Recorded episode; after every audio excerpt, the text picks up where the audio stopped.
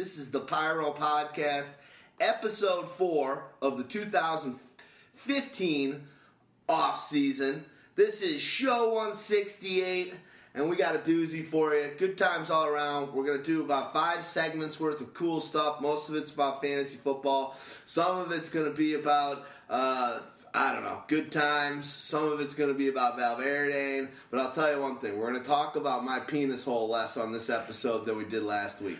Sorry about that. We already that. talked about it more than I wanted to. Yeah, I think everybody, everybody, like great podcast, great podcast. But can you stop talking about the tip of your weenie? Um, all right, this show is going to be called Catch Fire, and really, uh, we're going to fire it up uh, for you, and uh, you know, we're going to light this lamp for you. It's preseason, time to get it going. You know, the the Chicago Fire happened in Chicago, or O'Leary's cow. We're basically going to give you that kind of action here tonight. We're, We- kick, we're kicking the can. we're kicking the can. All We're right. putting the city on, turning it on its side. As usual, I'm here with Houdini to my left. Across the way, I got Stag Party. Uh, Dog is not here, able to make it tonight. I am D Rex. We are pyromaniac.com. And, um, you know, I, I think the way we're going to do this is we're going to talk about uh, a good piece that Stag Party came up with, which was uh, Q, QB ball distribution. Segment two is going to be touchdown dependency. Segment three is going to be early draft buzz. Segment four is going to be more free agency and a response to all the things that are happening there. Then we're going to tell you a little bit about some of the things we're doing here on Pyro and how it's changing. Um, in 2015 for the better for you. So, what do you guys got? Uh, anything on your mind about football or uh, something to say? Well, I was just thinking to myself as uh, I, I heard the news that Trent Richardson has found his third team in three years. How great it must be to be Latavius Murray. To now know that you are, again, not going to have to worry about anything. Well, there's a, like a there's kind of a, a light space race between Mike Wallace, Percy Harvin, and Trent Richardson. They're trying to see who can be on five teams with over a four year period. So I wish luck to all you guys. You guys are equally putzed out, but I think you could achieve it. So They, they, each of them has a good possibility wherever they uh, end up, where, or where they are now, to be traded before the trade deadline in the NFL. I have a good next year. feeling that Mike Wallace is is it's going to be a bad time for him there. I really do. I think this is not going to end well, or they're going to get rid of it early. We'll talk about some of that on the early draft buzz. Uh, what about you, Stags? What's happening? Not much. You just got a little bit of stuff going on. You know, we could start off with the ball distribution. I thought that was a kind of cool. you guys done over there? No, we're not. We're, we're fine. Let's go into let's go into this. This is your piece. And one day, one day, uh, what was that? How two weeks Two ago? weeks ago. Two weeks ago. You know, I just get a little this? Good. bored, and I think, you know, Jimmy Graham going to you know Seattle. Everybody sort of thinks that you know the Seahawks throw to the tight end a lot. You know, their tight ends are always top twenty-five ranked, no matter which one of them is kind of in there that week. But they're always going to get a pretty decent ranking. So you think that he would just throw to the tight end, whoever it was. But uh, he only throws it to him like 18% of the time last season. But, you know, with the transcending talent that doesn't really even play the tight end position, rarely. He might a little bit more in Seattle, but they're not bringing him into block anyways. So, uh, you know, it's definitely going to raise probably about to the range of uh, where Drew Brees is throwing it to the tight end uh, at about 26% of the time. So you're going to have to think, all these other receivers, not a lot of targets to go around. But good thing they're, you know, sending all the other guys off and just leaving all the targets for Brandin Cooks, apparently. So D-Rex can gush over him a little bit more. Well, I will do that. But one to go back to uh, the Se- Seahawks and the whole situation with uh, you know Graham going there and how that affects uh, Russell Wilson. What are your thoughts? I mean, I think is now he's finally got a bona fide target. He had one with Percy Harvin. Percy Harvin's not a volume catcher, so and he's a, a space player where a lot of his good plays are happening on handoffs, anyways, or pitches. Uh, what do you guys think is gonna? How does this affect a Wilson um, for his fantasy season? It's only positive. It can only be positive because now you have they have Marshawn Lynch is coming back again, so you're going to have that bruiser there when you're in the goal line situations. You now have a receiver that you can count on and you can trust in in Jimmy Graham. So that's fantastic. Now you also think about him rolling out and always looking for a receiver. Well, Jimmy Graham is always going to draw two defenders to him. So when he does that, that could create more opportunities for Russell Wilson to possibly have rushing touchdowns and you know have more open lanes to do that. So it's it's it's good all the way around. remember the one thing we said after the Super Bowl, that last play, is we thought he should have done a, a play action, bootleg it around the backside, and look for any of the three options. You got to quote whether you want to throw to the wide receiver, whether you want to throw to the tight end there, you can run, or maybe there's another guy coming across. Now Or you're doing that with Jimmy away. Graham. Yeah, right. I mean, good grief! That that that just uh, the ability for Russell Wilson, who we all think, other than the last play he made, uh, is probably make some of the greatest decisions at the position, especially for such a young guy.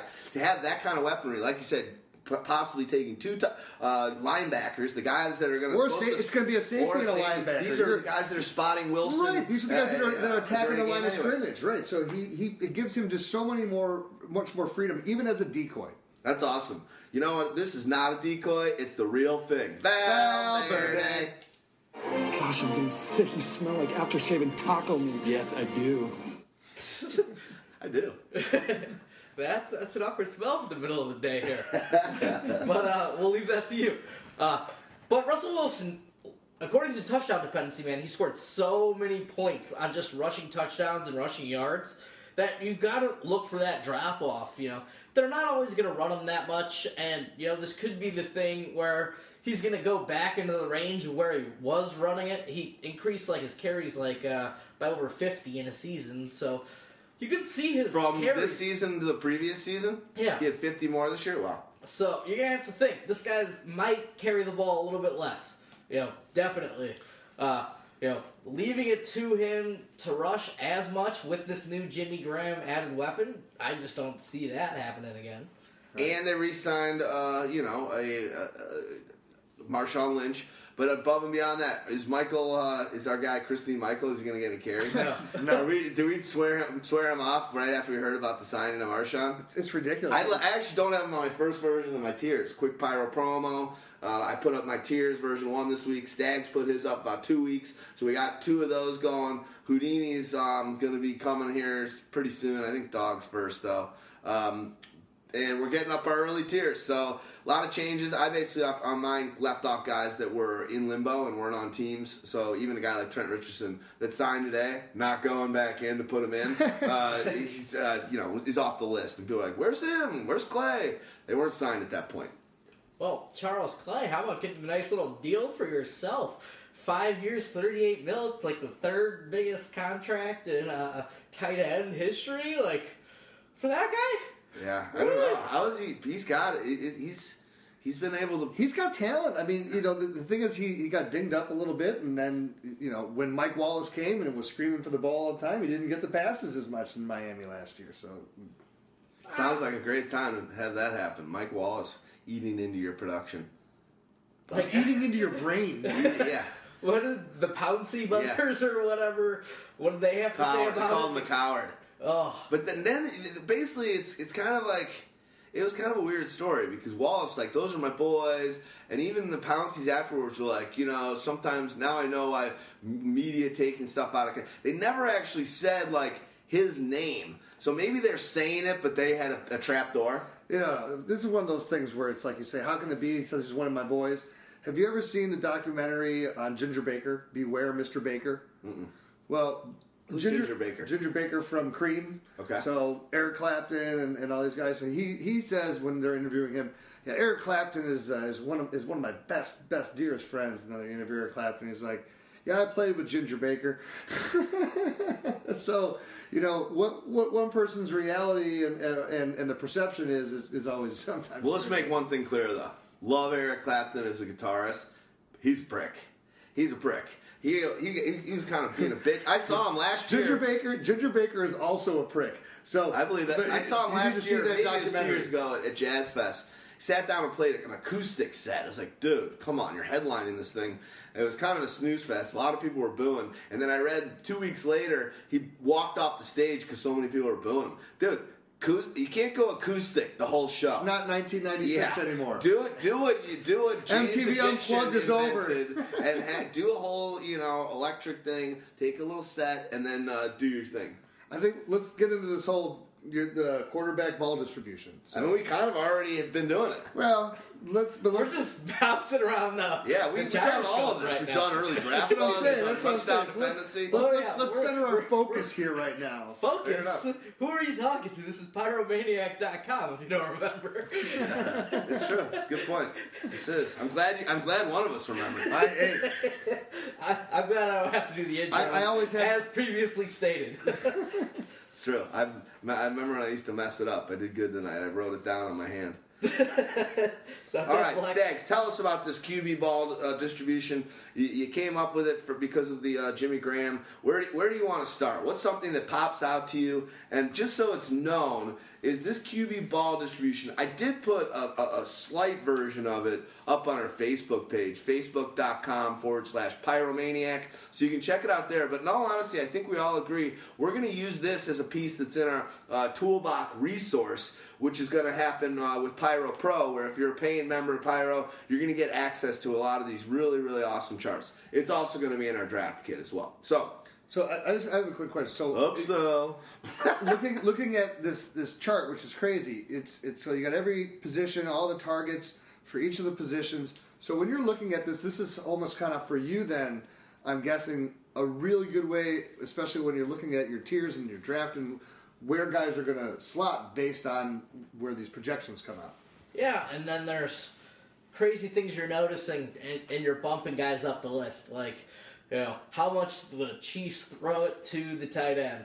And, you know, with Fasano getting cut, considering the circumstances, you know, this guy just keeps moving up, and then these other guys falling off with free agency a little bit. You know, the Julius Thomases who are chasing money.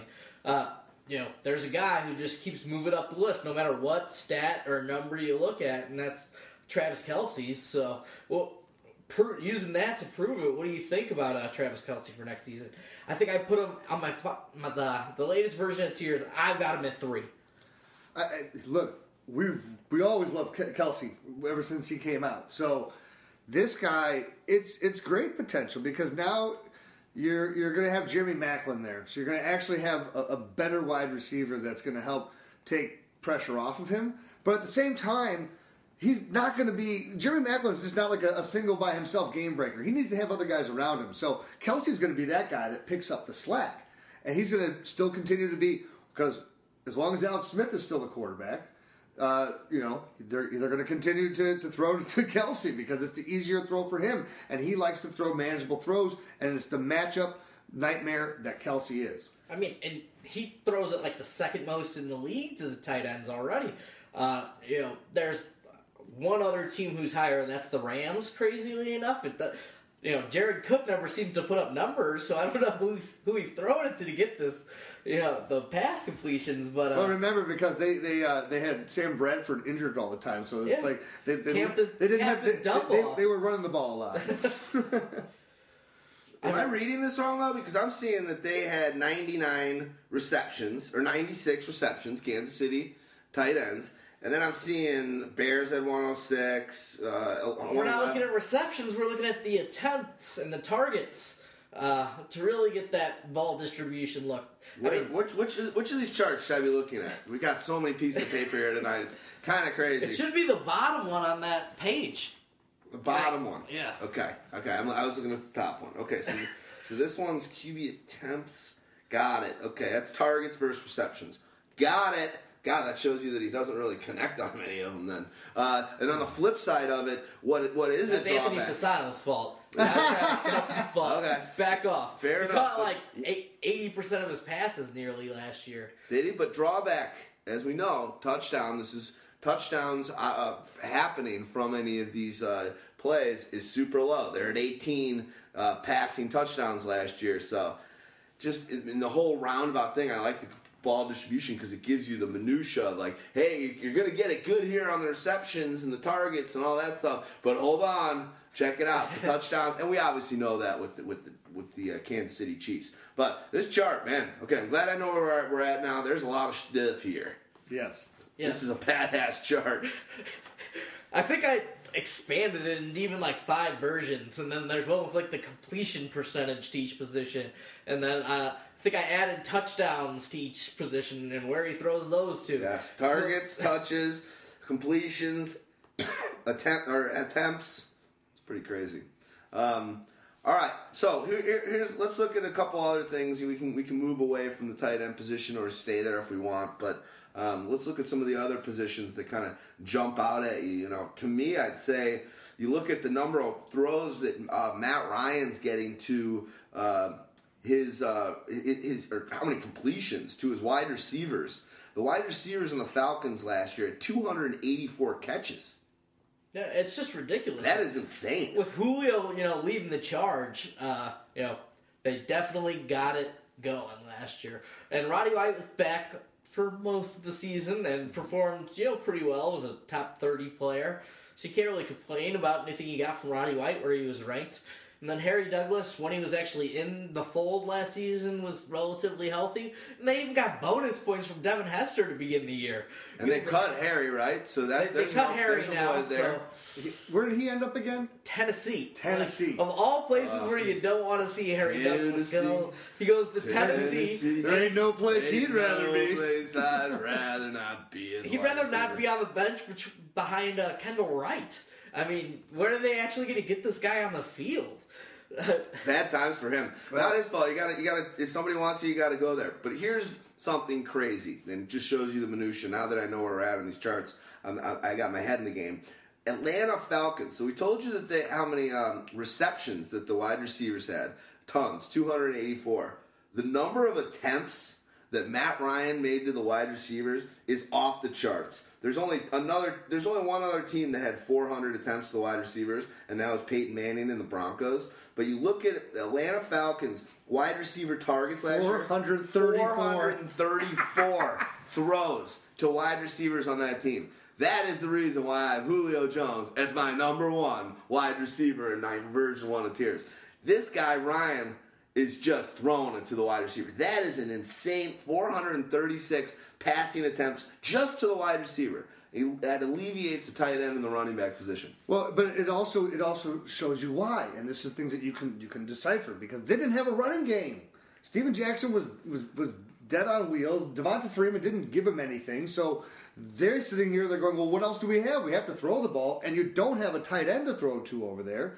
So Absolutely not. so now so now here's the Rob thing. Housler, potentially. Oh, it's a great. So sign Rob Housler. That's not going to do anything that's really going to disrupt what's going to be happening for the wide receivers. Then see what they're going to do in the draft. Who are they going after if they're going to bring in a running back? But at the same time, still a rookie running back. So you can still realistically expect it to still be a high number of attempts. Maybe not 434. I think easily 400 though. Yeah, I mean, why not? There's not much that can, you know, take you off that position. But there's another crazy thing. Uh, the San Francisco 49ers, 71 of their pass attempts went toward 71% of their pass attempts went towards their wide receivers. Uh, so, 7 of 10 plays they're throwing to the wide receivers and they had one top 30 Of all play plays or passing plays? of all their passing attempts Passing- went passing to the wide passing. receivers. Wow. And Wow. what you know, none of those guys put up great numbers. Boldin was the top guy, Mm-hmm. and now Krabby Patty can't even find a team. Uh, Stevie Johnson got a job where- before where- he did Where's Where did I- Johnson at? in, in San Diego. And where did I hear? I heard. I just heard Crabtree was He's going uh, to Dolphins. he's going to looking visit- up Oh, visiting Yeah. the Dolphins. That's right. Dolphins. Going to the other coast. But I want Krabby Patty. I think he's still got something. I'd love him to be our second or third Well, we'll receiver. talk about that a little bit later. uh, 'cause- I want to talk. I, I don't want I don't want Krabby Patty. I want I want I want one of these other guys, Amari or Kevin. You don't want Krabs? oh, do you want the crazy draft strategy want the that crazy you think's draft strategy. actually going to I- I happen? like No, that I don't too. think it's gonna happen. That's why I wanna have my We pie in the sky. segments together, you guys. Party, Come. It's not the football. and we got our Arnold reference in. And if you're at all interested in self-preservation, you take off your shoes before you set foot on the Berber. Why would we step in baby food? He's talking about the carpet. Berber, What are you, the rug doctor? maybe I am. I'm the rug master. What's that even mean? Shut up and take off your damn shoes. The rug master. What does that even mean? Uh, all right, so let's let's look at some other uh, things that we think are popping out of, off the page at us here for the ball distribution. And again, I think just to take a step back on this, the reason why this is very important um, is when you're creating your tiers, you, you want that minutia detail, that empirical data that's really going to help you decipher and make a good decision from one player to the next. And if you're going between two wide receivers that you're thinking about having in your tiers or that you want to draft on draft day, and one of the guys is a wide, two wide receivers, and one of the guys is sitting on Atlanta Falcons and gets 400 and friggin' um, 34 targets, and the other guy is on the Chiefs. Well, let's do another. We don't need to do the Chiefs. Let's say the other the other guy is on the Rams. The Rams threw 257 times to their wide receivers. So if you're sitting there and you're going, "Wow, should I grab this guy on the Rams or this guy on Atlanta?" You know, big picture. I'm not saying some guy versus Julio Jones. It's an obvious decision. This kind of detailed down, down, down, uh, minutia uh, detail and stats helps you make those kind of decisions. Most sites out there, as you know, it's one of the reasons why you're listening to our podcast on a regular basis, just give you the big picture. They give you the umbrella. They give you the end of the the end of all the work. We show it all to you. We tell you all the details on how we get and uh, stats and charts like this are the reason why our draft kit and this piece to be able to access it through that toolbox is ridiculous and will help you win. You know, here's one that, that is interesting to me. And looking at a change in what the situation is going to be, one of the top running backs, Matt Forte. Okay? So you come from what? He, he led the league in, in receptions, right? Yep. Uh, but as far as targets to the running back, they were only, well, he was number five. Yeah, middle of the road. So, well, not middle of the road, still upper upper road, but but not not the elite. You know, when Yeah, not where, not exactly where you thought they'd be. no, and so and then you look at the teams that that, are, that were above them, right? So you High had percentage though. They caught a lot of it. They only had, like- 78, almost seventy nine percent. I mean, that's pretty. That's ridiculous. So completion percentage to the running back. So the Buffalo Bills attempted uh, 154, uh, completing 114 for 74 percent. You had uh, the Detroit Lions, who led the league with 168. Uh, Wow. but only completed 67.3 percent. That's where we keep saying. Reggie Bush, Mister Mister Drop Doctor, and and Joique Bell had his uh, Still the most, well. ca- uh, second most catches uh, by a team. right, but the most One, attempts. one, le- one So, less than yeah. You know, as far as efficiency, it's not really efficient. So Is um, anything Stafford does other than partying and getting hot broads by a, in some sort of Ozarks lake efficient? You've got to hope for a regain of some efficiency, you know, with a healthy Calvin Johnson and you know Golden Tate on the other side, and you know they're high on uh, Kyle Fuller's brother, who's well, another Fuller, Corey Fuller. There we go. They're high on Corey Fuller with four four speed and six, you know, three size. So you gotta like hope they get it back going, and you've got Ebron coming back to hopefully resurge that tight end position. Because boy, did that position fall off for them last season. He's uh, gonna. You, you. I know we all agree. We all think Ebron's gonna turn turn it up this year. Well, he, he has to, and he has every opportunity. I mean, with Yeah. Golden Tate and, and as you said, and Calvin Johnson, you have the free reign to do whatever you need to do. Maybe he was just, you know, like a lot of guys, couldn't pick it up. Yeah, doesn't and, get it. And sometimes that's tough. The playbook, the playbook, and it, you know, it's a, it, you got to be a heady person. It's a it's a sport that you need to use your mind. You need to be a smart person. Or Uh, sit out we see- four weeks, We saw you uh, see guys ODB. that are, a guy like uh, Johnny Football last year was not smart enough, did not get the playbook. You've seen guys in the past that have been run out of the league for the exact same. Ch- Chad Ochocinco. He's the one reason, other than headbutting that one girl. The main reason was he basically couldn't learn the playbooks. Let me let me let me also just kind of close out this Detroit little talk here, and I want to transfer it to another another team with the, with the same running back situation. You're always trying Um, to steal Detroit's thunder. Well, hey, no, not really. Uh, so you have the other problem why they don't complete as many passes uh, to the to that position is because Stafford's always throwing from all different angles. You know, and, on- and he's, he's usually as he's as he's rolling out, and sometimes those Flick of the passes, wrist the flick of the wrist, and it's, it goes high or whatever like that. So understand who the quarterback is. So look at the other quarterback who had the best percentage to running backs, Andrew Luck completed 81.4%. Oh, no, I'm sorry. He wasn't. That was uh, it was Mr. Uh, Tony Romo. 87.9% of his passes were caught. He only attempted 91, but he completed 80. So, you know, and then you look at the other top guys, and Andrew Luck is another one of those top guys. Drew Brees. These are guys that complete a high percentage. So if you have a running back there and you're in a PPR situation, again, quarterback matters. These are these are, you know, they make better decisions. Well, the Chiefs will like this. We keep going. Uh, we keep going back to them too much. But as I said earlier, 18 touchdowns for by the QB, um, Alex Smith for the Chiefs.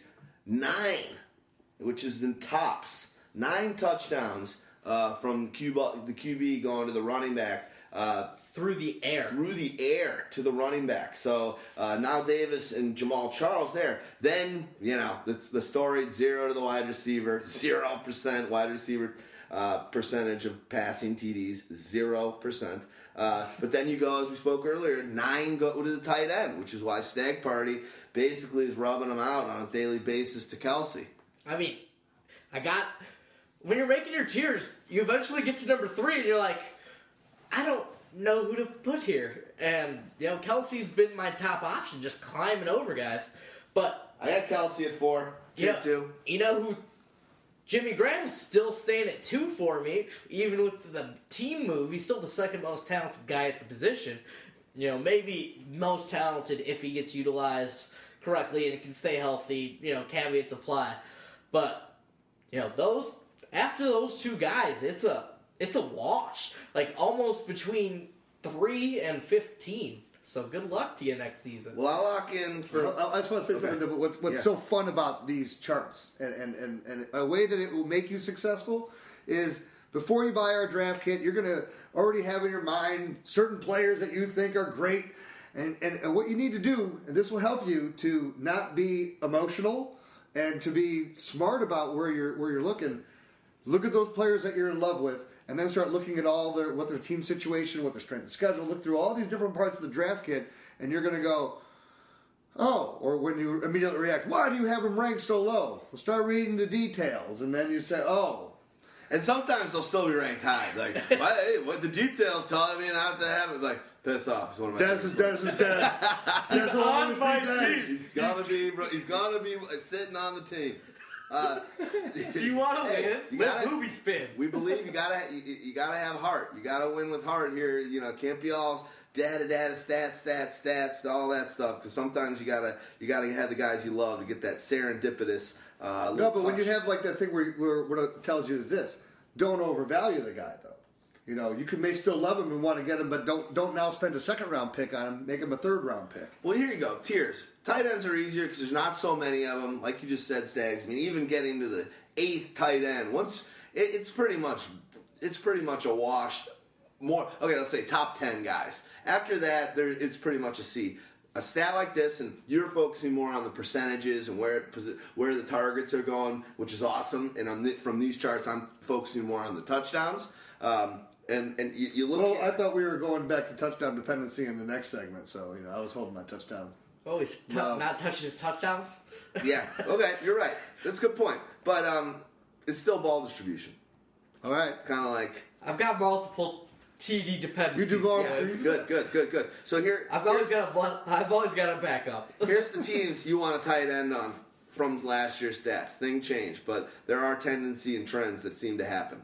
Um, Broncos, seven of them happened through the first three games. Owen but, Daniels. Uh, now Owen Daniels. So Broncos and 15 Gary Kubiak's system, who he's Yeah. been in Who's for gonna keep it going? Yes. Yeah, 15 touchdowns to tight ends from that team, 18 touchdowns to Fleener and Allen from the Colts, another 18 for Mr. Gronk dressing. Uh, Saints had 17, so, you know, we'll see if. Josh Hill had a good majority of those. Yeah. a, a Wait, wait, majority of Graham, his Graham only had ten. Yeah, unbelievable. a, ma- a majority Wow. of his catches have So gone seven- for touchdowns. yeah. He's So like I- that. He's like he's like that. He's that Five, anomaly. five, five. Twenty percent of his catches are touchdowns. Yeah, it's, Who's the it's- one Once guy- out of every five times he's Who's the one guy? Oh, Vrabel. Vrabel is Oh, he's right, the all-time, he- like- he's got like ten catches, ten touchdowns. Right. but there there was- he's a linebacker. There was a guy though years ago that was on the Bears that had like eight yeah, catches. yeah, uh, and- Davis. The eighth set. Uh, Not Kellen Davis. It was it was it was a guy before Kellen Davis who had like it was like ten catches on the year and eight of them were touchdowns. I believe it. Uh, all right, other uh, guys. I'm quickly go on. Chargers. Obviously, they had uh, 13. Uh, Giants. Larry Donnell, remember he had a couple big games, but And, and you know what? Because it's amazing. I like Donnell. Donnell this year might be a good pick. Pick as long as he can control the, the fumbling and the and you know he made. He There's going to be when you with Cruz back and with more situation having a Vereen, a pass catching uh, running back, so you got more uh, talent there at catching the ball on third down. Janelle, if he's working hard and trying to elevate his game, he's the kind of sneaky guy that can get you some nice fantasy points if you don't go high on the tight And end. he had great rapport with Eli Manning as far as like was, was it Washington that he destroyed Four Like, touchdowns, yeah. Monday night game or something. right. Oh god. Didn't even start himself. Uh, yeah, exactly. No one had him. Everyone picked him up. All But right. one of the very interesting things is looking at uh, going back to the first guy we talked about, going back to Russell Wilson. He only threw 35% of his touchdowns to the wide receivers. Like, that's the second lowest mark in the league, you know, beyond the 0%. Yeah. Uh, So you got to think about Doug Baldwin and you know Jermaine Kearse and not be real excited and just keep knocking them down. Those are guys you just keep moving Baldwin's down the not in my tiers. especially with Graham not on the or on the board next season. Well, isn't that the whole point? I mean, as long as you don't, they don't have uh, another legitimate threat other than Jimmy Graham. There, he's their best threat.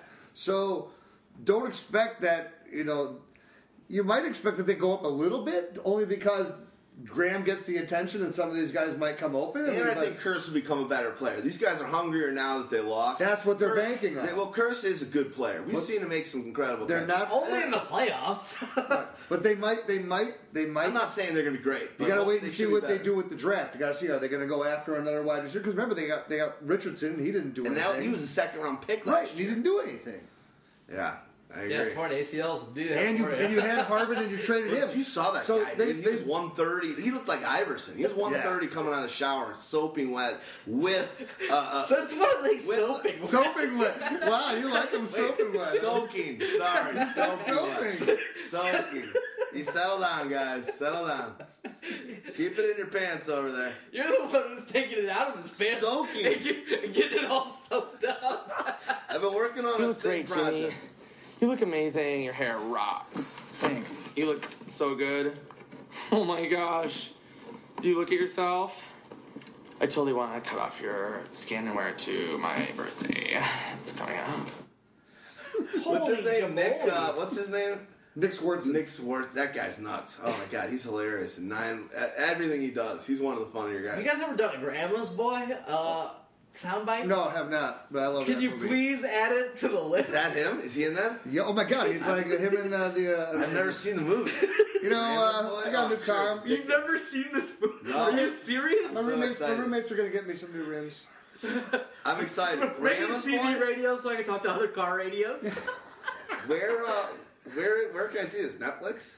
You- Grandma's Netflix? Boy, yeah. Grandma's Boy. Nice. All right, done. I love any goofy shit that guy does. Um, let's find some other cool things that are popping out on these charts, um, and we can. Uh, so let's look at them and, and figure figure some good ones out. Um, what do you, Stags? Come on, you created this. Help us out here.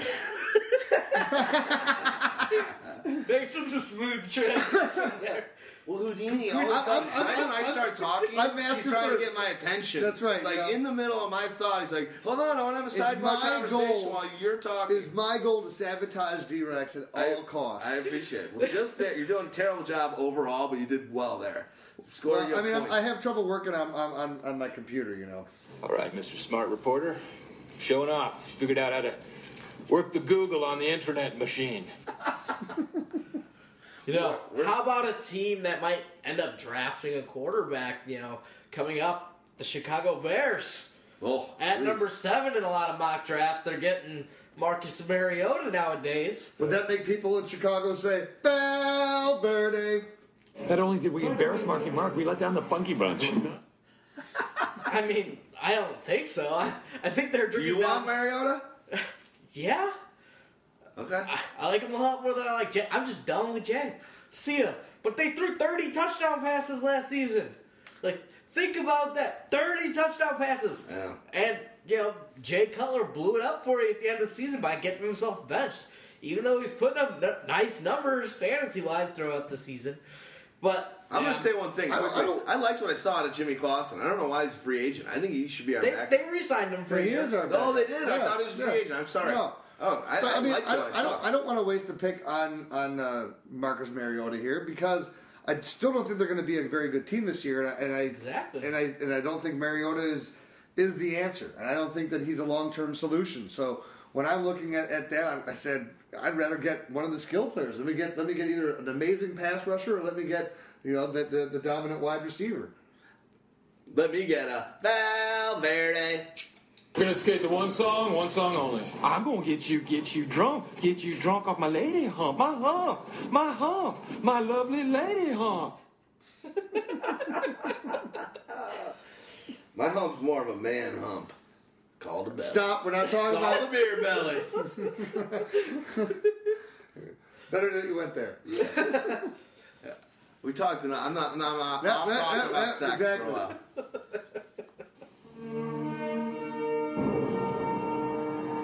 Yeah, I've been called sex on skates, but I resent that. I'm sex on everything. Yes. Okay, you just rekindled the fire. We're talking about it more. No, go on. You guys want to move on to some touchdown dependency? I think we can. Uh, we can do that. Absolutely. Let's go to some touchdown dependency. Stags, great chart, good times.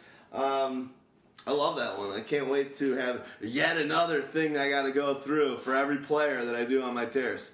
Should make should make the process. My first batch of tiers, I think I told you, took me like eleven hours to do. Uh, it's ridiculous. It takes me so long. Now it's easier from there. You know, it's a lot easier to do version two than version one. But version one, it's like holy crap.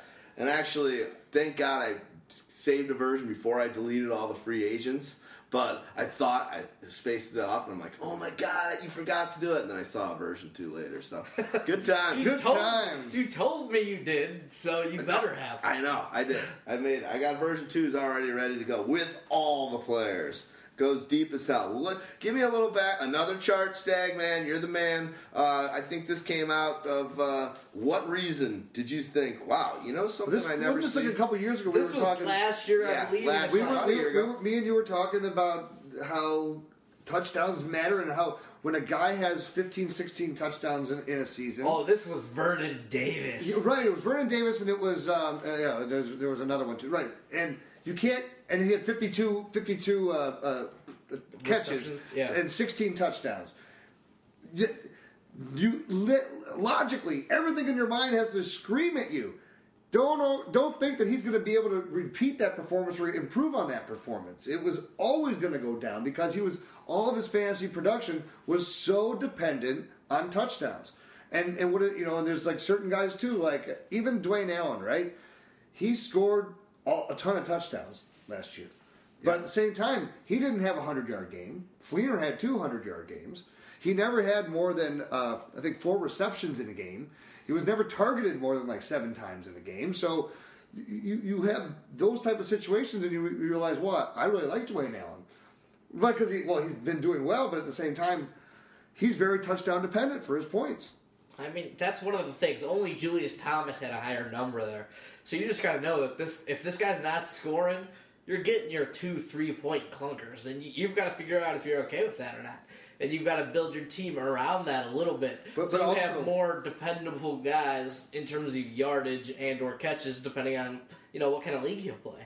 You got to pair him with an Antonio Brown, and you have those touchdown, you know, constant guys that are gonna you know help you win on a week to week basis, and then if you need that little extra, you're hoping for Dwayne Allen in there. He's your he's your home run maker. He's not a home run maker though. That's not, that's my point. He's he's he you you said it right. He's a clunker, or he gives you ten point production, but you don't get any of the huge production games from Yeah, him. but we're talking fantasy. We're talking a home run means touchdown.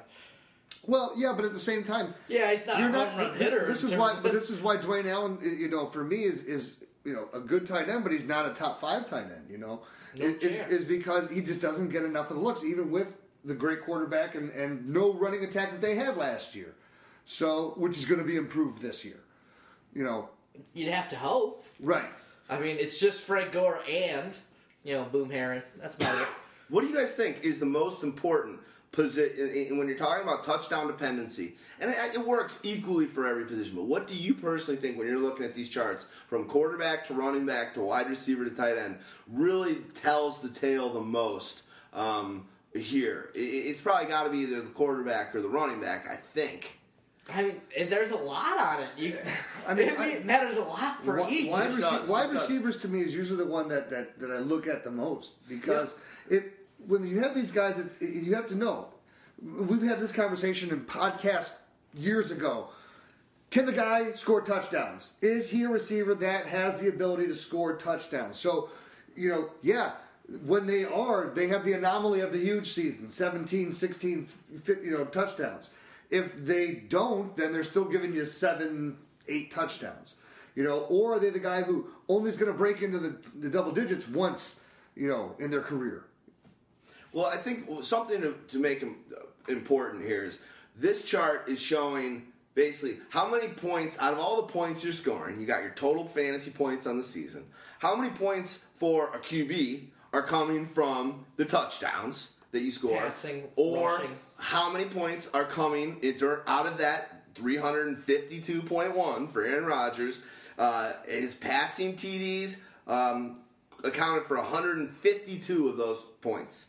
Um, you know, and then like, help me out, Stags. I'm, I'm kind of uh, his rushing yards uh, accounted for you know almost 27 uh, points uh, for for rushing yards, uh, and then points from rushing touchdowns is um, 12. Yep. Two And- touchdown rushing. A little nice added bonus for you. It is a nice little added bonus. One thing I want us to do on this chart, I want us to lightly do a couple of the vertical columns that are the point ones. I think this chart's awesome, but I, does that make sense?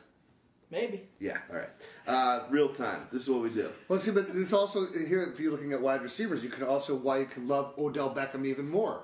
Okay, let's compare Odell Beckham versus Mike Evans. I think this is really a, a good comparison, right? But it also gives you shows you maybe a little bit more about the, who the quarterback situation is for both of them as well. You have Mike Evans, who had 123 targets, had 68 catches for 1,051 yards, and of his receiving yards, uh, they have accounted for 59.3% of his points. So he scored 40.7% of his points on touchdowns.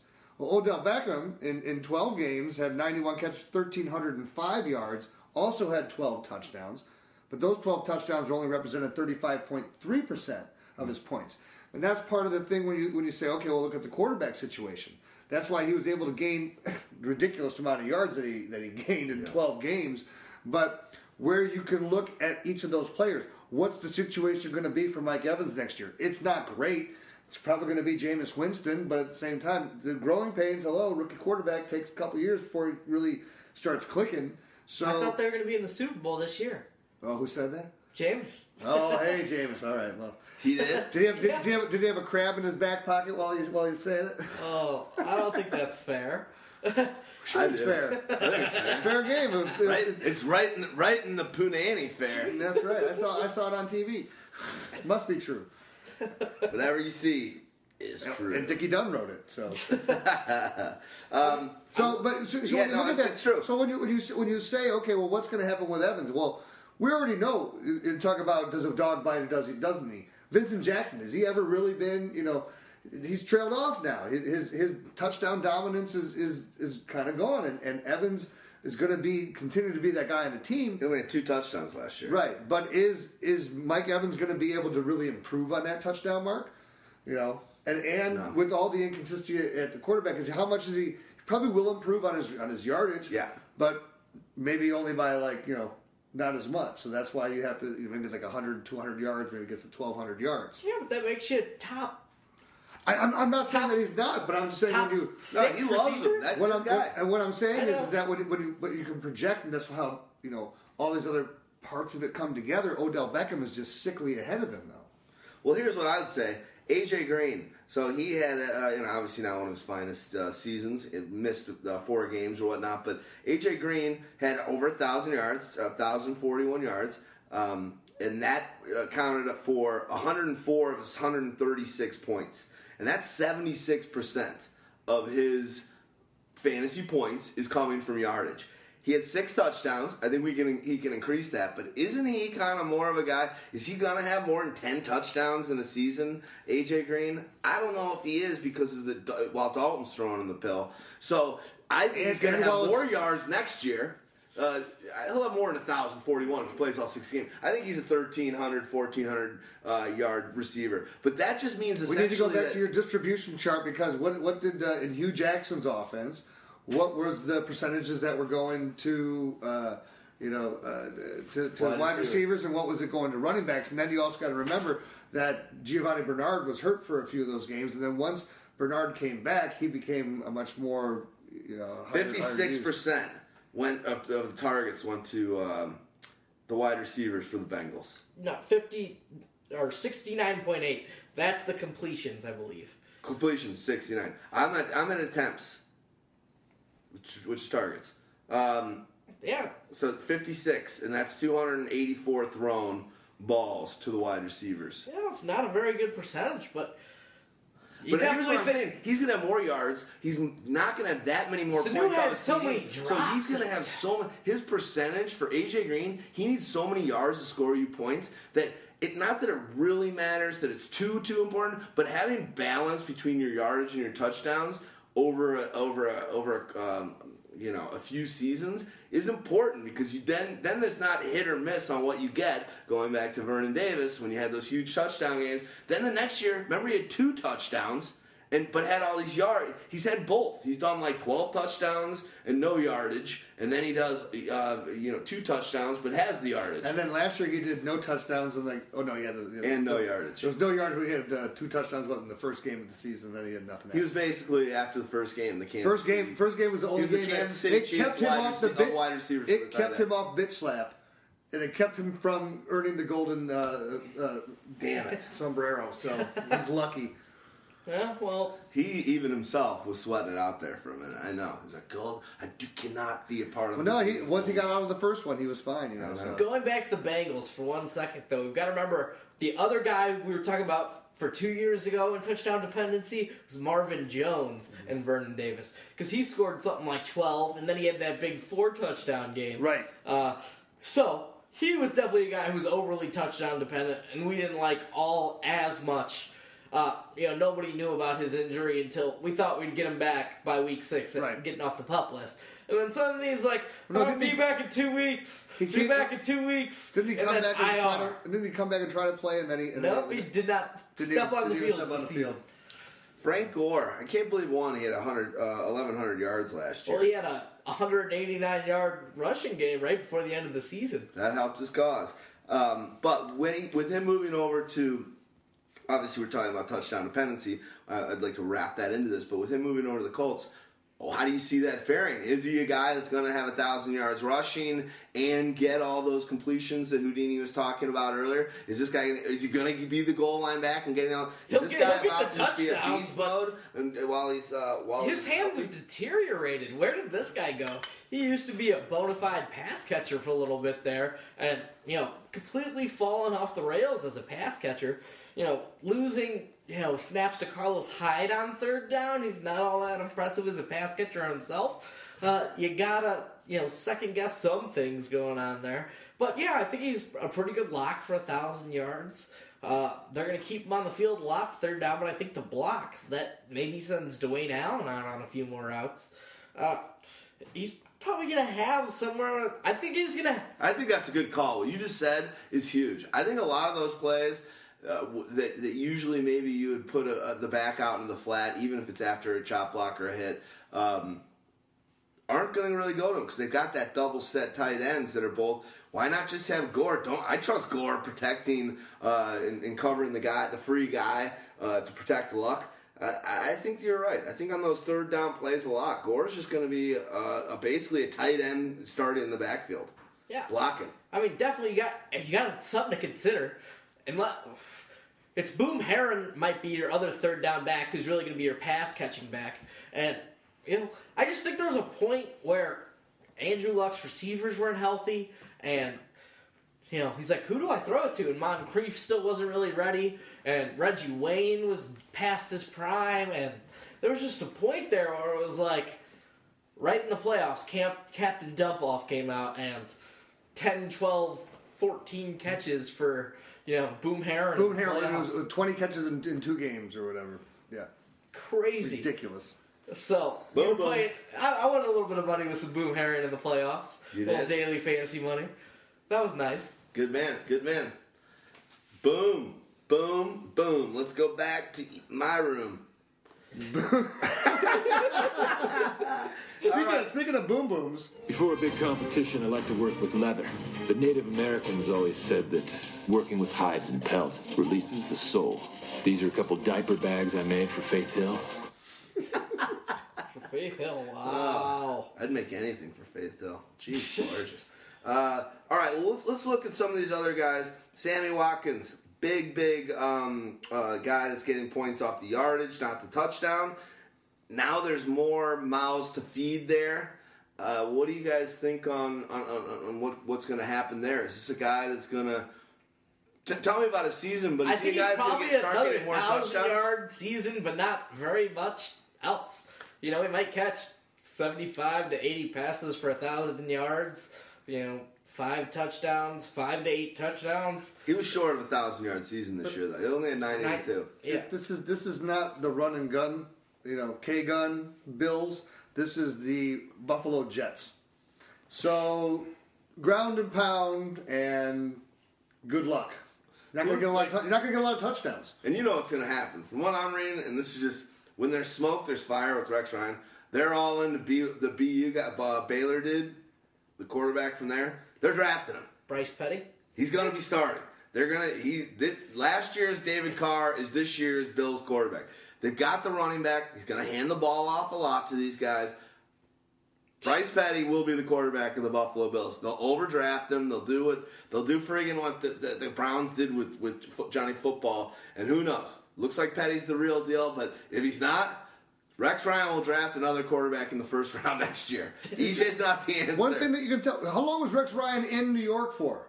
It was a long time. yeah, yeah. Did he ever have a good quarterback? Did he ever have really good wide receivers? Definitely know the quarterback. Great wide receivers. Braylon Mark Edwards. Sanchez Braylon didn't have Edwards? a top ten. Braylon Edwards. Oh, sorry. I thought you were talking about uh, Hey, great uh, Mark models Sanchez that didn't are have a top football ten players. finish. Uh, listen, they went Well, to, they with went the to back, Jets. they went back to back AFC Championship games. So who were the wide receivers though? Braylon Edwards. He's still a thousand yard season. Jerricho Hey, Cotchery. Santonio Holmes. He had a thousand yards there. Who, who was Yeah, okay, but uh, did he from where he was as a Steeler Yeah, to where yeah, he was? uh, that never happened again. Okay, so Who's the little white guy that played for them from uh, Wayne Chrebet. Yeah, Chrebet. Where's Chrebet when you need him on a Was he was, was 15 years ago? Fifteen years earlier, yeah. hey, Chad Pennington. I'm just Pennington happy I'm here today. I'm happy to be alive 15 years later. Why? Because you were doing stuff with Chad Pennington? yes. I've got a stronger arm than Pennington, I'll tell you that right now. A noodle has a stronger arm than Pennington, but hey, I agree. Uh, let's talk He about still some- made it in the league he for did. He was 10 just- years. because He he, saw- was he a saw him at the combine, He's, Trevor. he's, He's he's, talking a the- perfect because he's a perfect type. That's why uh, the Petty makes sense. Okay, here's a perfect type of quarterback for what Rex Ryan would have liked anyway. He's a perfect type of guy. He doesn't need to throw the ball down the field. He just needs to manage the, the, the game, make smart passes, take advantage where you can take advantage, be decent with your play action, and hand the ball off. But wouldn't you think with that move of Harvin, again, not going to get crazy about Harvin. I don't think he's great fantasy, but he's a talent. And you got Watkins, who they took very, very fourth pick last year. And they, they've got, now they've got Shady. They've got serious, serious talent. So I think he's trying to learn from Charles Clay. Charles And- Clay. Yeah, exactly. And he's he's trying to learn got from the his second round pick that is Robert Woods. Well, no, Charles Clay is gonna is gonna is gonna go there. This Yeah, is the whole fine, thing. I, I, I was he's telling you this before that they were going to make an offer that there was no way that the, the Dolphins were going to match because of the Sue money, and, and Yeah. so that was And the foregone fact they just spent 15 million on a guy that we think's a, a top 10 tight end, uh, Jordan Cameron. Jordan Cameron, right? So it's all, it, it's the thing is here's here's here's the best part. Did Buffalo have to offer him that much money? No.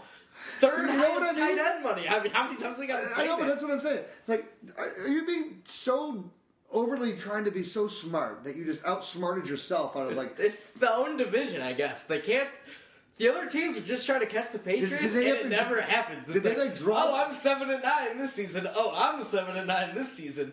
Oh, and I'm pawing at seven and nine just for the. But, but I, I want to know, know. did the finance guy for Buffalo kind of do it like like when I'm in an auction and in my in my fantasy You're a wild man, and go and go that know that your top bid is is 26, so I go 27. All right, your your your move, or instead of just going 22. Do you They did the pay? Rashard Lewis. They did the Rashard Lewis uh, Magic, Orlando Magic. It's nice to have an NBA. Uh, oh, I said Iverson earlier. You did. Um, You did. Yeah, they, that was one Orlando Magic. It was like the Seattle, the Seattle Seahawks, uh, Seattle Supersonics before they moved. Uh, they- they're like, we basically don't want to resign this guy. We've been overpaying him for four years. Uh, we'll see what happens.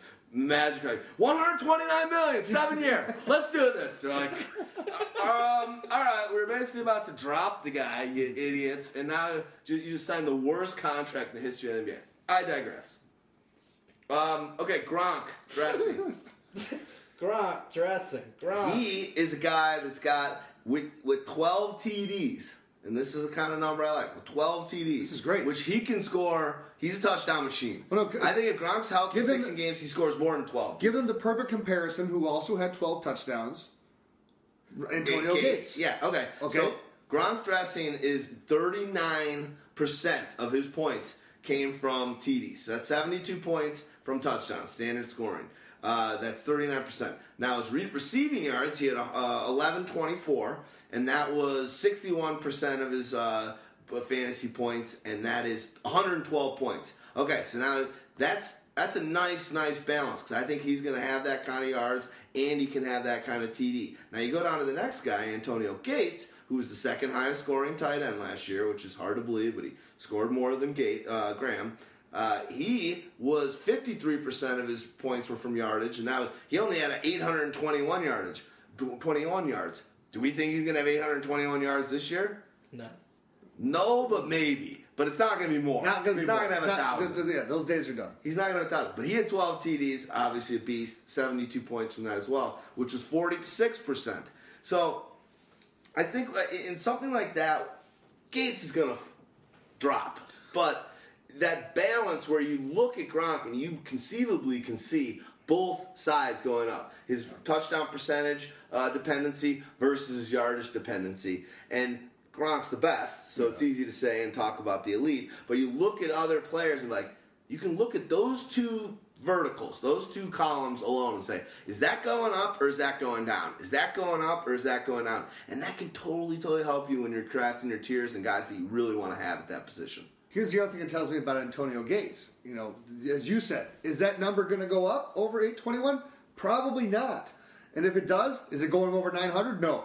So it's going up in a minuscule amount. It could drop.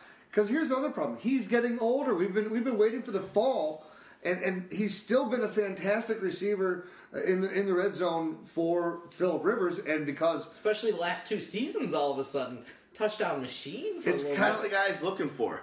Well, and it's also because why his, his yards have come down. He's, he's getting older, so you kind of get a little bit bigger as you get older. So as he's gotten his box out, he's gotten Oh, like tell me more, he's- boys. well, hey, I'll give you another basketball reference. He turned into uh, look at Charles Barkley from when he was a rookie to when Charles Barkley was the the big Round mound- mound of rebound. Oh man, with the big round mound and rebound in in in, uh, in Houston. Yeah. Oh, so that's what you look at. He's like almost he's like Oliver Miller now. You know who seems to be doing that as well, uh, in a much like suddener pace is Jermaine Gresham. Like all of a sudden, this season he looked real big. like He probably realized he's got the only way he's going to stick around in the league is be a blocker. yeah, well that's that was well. it must have hurt his back. No, they made him do that too. That's exactly right because he was going to be playing for Hue Jackson, and they were going to run the ball a lot more. And so you need to be. And Eifert was not going to be the guy that was going to do that, so he did have to probably put on the weight. What? Uh, give, give me. Uh, Let me get, give I'll me give you some another. other Let me, yeah, let me give you another guy. How about a guy that this is where you look at three touchdowns for him. So only 19% of his points, or 20% of 20% of his points, came from uh, the, uh, uh, the Touchdowns. touchdowns. Zach Ertz. So you know, you you look at him and you say, "Wow," you know, 702 yards. There's easily that we could see that that's going to go up. Okay, because again, guy sure. trending upward. So No this- Maclin. Right, Trending no upward. Maclin, right. No Maclin. The only guy that, that Chip's been talking about favorably over the last three weeks with all this stuff, he's talking about how much he loves Ertz. He's like, this guy's a weapon. right. Finally. Well, because uh, listen, because you're gonna have to. What, what do you have left there right now? So now it's going to be Jordan Matthews, Josh Huff now is is inserted into the slot position, and you're going to have Well, they're Ertz, sticking you're with going to have Matthews Riley Cooper, slot, right? still surprisingly. Who? who? They're sticking with Matthews in the slot. They like him playing inside for some reason, even with his size. So But what? that still helps for fantasy owners with the targets and touches. Yeah. Yep. For sure. I'd rather have him, to be honest, I'd rather have him there. Uh, maybe not. I don't know. It's Well, you know, it's Sam Bradford's show now, so Bradford. What do you guys think about that? This- Uh, what, do you on, think about? on. Keep it what do in you think- segment four. Segment four, No, I I'm talking, I'm talking about it now. What do you think that the Cleveland Browns were willing to give up a first round pick for Sam Bradford? But the question is that no one knew whether that was before. Is that since Who he's on the cares? Eagles? Who cares? They're willing to give up a first round pick for Sam Bradford. well, you want to know what it is? It's like he didn't even play. did they did they know that they did they know that they were willing to give up that first round pick? Because it's one of these things that always happens in leagues, fantasy leagues, all the time. A guy gets traded, and you go, "Oh my God, that's I would have given you three Yeah, times yeah, what yeah. you got in that trade." Oh yeah. Why didn't you? He's like, well, he he asked me about my. But So it to why didn't you? Why didn't you let anyone else know that you were that you were willing to get rid of this guy? That's not the way things work. The Right. way you say is something that happened to me in business within the last uh, Oh, really? cou- the last couple weeks. We, I, I talked about it uh, not too long ago. Um, the the thing thing about it is when you're talking to somebody and there's a deal made and you're you're bummed out about that deal being made or something transpiring and you go, hey, why didn't why, why didn't I get that deal? And I, an advertiser that I'm working with said that to me. today. Hey, I saw you in this magazine. Was that your ad? Your HJ? I said, yeah. And, and basically, she's like, well, why didn't you use me? And I, and I was like, well, it was a good answer. I'm like, they gave it to me for free. that shut her up. But at the same time, when you're one of my clients was going back to uh, uh, companies that they were advertising with forever, it's like, how come we haven't gotten shit on a stick from you guys in a thousand years? We've been giving money, we've been giving money, but how come you guys haven't given us anything else? Given us, you know, a little value add here or there? Because you didn't ask. And it's just amazing in That's right. life. In life, If you don't ask, you don't lessons. get. Right? If you- Ask. If, you, think don't ask, it, you don't get. you don't get. Ask. Can I have a raise? Yeah, that's it. No. No. No. Shut your mouth. Oh, please, sir. Please, sir. We're gonna change your name to. Oh, I thought you were doing music. We're gonna change your name to Rickshaw Stags. Rickshaws. Rickshaw Stags. Oh boy, can't wait. How about another guy who only scored three touchdowns from the tight end position? Now, how about a Heath Miller? You know, that's something where you can see his touchdowns rise and his possible yardage rise past seven sixty one. You know, there's no way they're going to be able to get it to Antonio Brown as much as they did next season, and probably no way they're going to be able to get the dump offs to Le'Veon Bell as much as they did. But they So- got Martavis, and I also like uh, the, the progression of. Uh, I'm facing- Wheaton. yeah, we. Well, but that's the other thing too. This is also for me a, a more of an aging Heath Miller. So I, I, I like it this way. Heath Miller. Um, who did we just mention before? The, uh, Antonio Gates. Again, Antonio Gates is going to be drafted a lot higher than Heath Miller. Yeah. But where Heath Miller becomes a, value proposition, or Gates does slide, it's knowing that hey, I just want to grab a guy that has a good chance to you know score some touchdowns, give me some of those. Not going to give you the breakup points like we're talking Dwayne Allen. Not going to give you the Coby Fleener huge games, but going to give you solid production when he scores those touchdowns. So yeah, if I have that veteran, I'm expecting that. I'm not you know the 721 yards. I'm not expecting him to jump up to 900 or you know thousand yards. That's Heath Miller that we expected four years ago. Oh, Heath Miller. Remember when he was good? Yeah. Before he tore that ACL? Then he looked bad for that season. Then he looked good again last season. Yeah. And so that means he's going to look great next season. Like, that's kind of how the progression goes, right? Ask Antonio Gates. I mean, he had a little bit of that down year the year before. Yeah, but he also doesn't have anybody else around him like like uh, um, that Yeah, Miller Antonio. does. I mean, And that's, let's that's remember, the whole difference. Antonio, I think the last, I think probably four out of the last five fantasy seasons, not Antonio Gates I'm talking about, he's been an early starter, hot and heavy to start, and just just uh, falls off the cliff into the abyss. Kind of had some good games or average games on the second half last year, but I love a Gates. If you don't have to overpay for him, just say, just say, this guy is getting my first five or six games. If he's doing great, trade him. That's your move always. Yeah, always. Uh, but he's not gonna, he's not gonna be doing it for you through all 16. It's just not gonna happen. Um, give me something else. What do you, what else you got in here, Stags? Let's let's do. Uh, Let's talk about the running backs for a little bit. Yeah, let's do that. Uh, talk about guys who are real touchdown dependent. You know, Marshawn Lynch, thirty-eight percent of his points came from touchdowns, whether rushing or receiving. Because remember, this guy had a ton of touchdowns last season. So, with Jimmy Graham in town, with you know Russell possibly running in some more scores, throwing in some more scores, you know, Marshawn Lynch might not get that much near the goal line. No, the biggest the biggest problem for him is Jimmy Graham. That's that's the whole thing. It, it's and like we, Jimmy we, Graham we talked bust? about, like we talked about earlier. hold on, what, hold on. He's got like he's got a one season pass of being at the one yard line and getting the ball. He could get he could get thirty five touchdowns next year because they're going to be in the top five, and Carroll's gonna be like.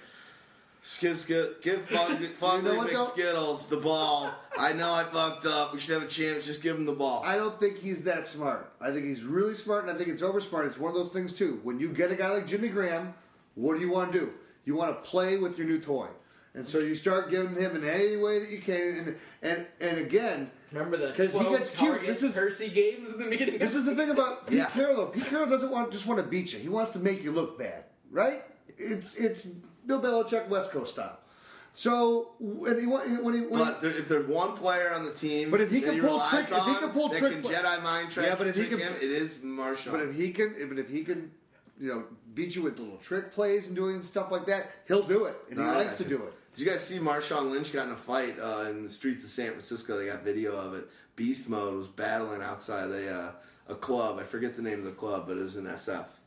Uh, All right. Interesting fact. hey, I don't know. You know, they're people. It's like People Magazine. That's what we do. They're just like us.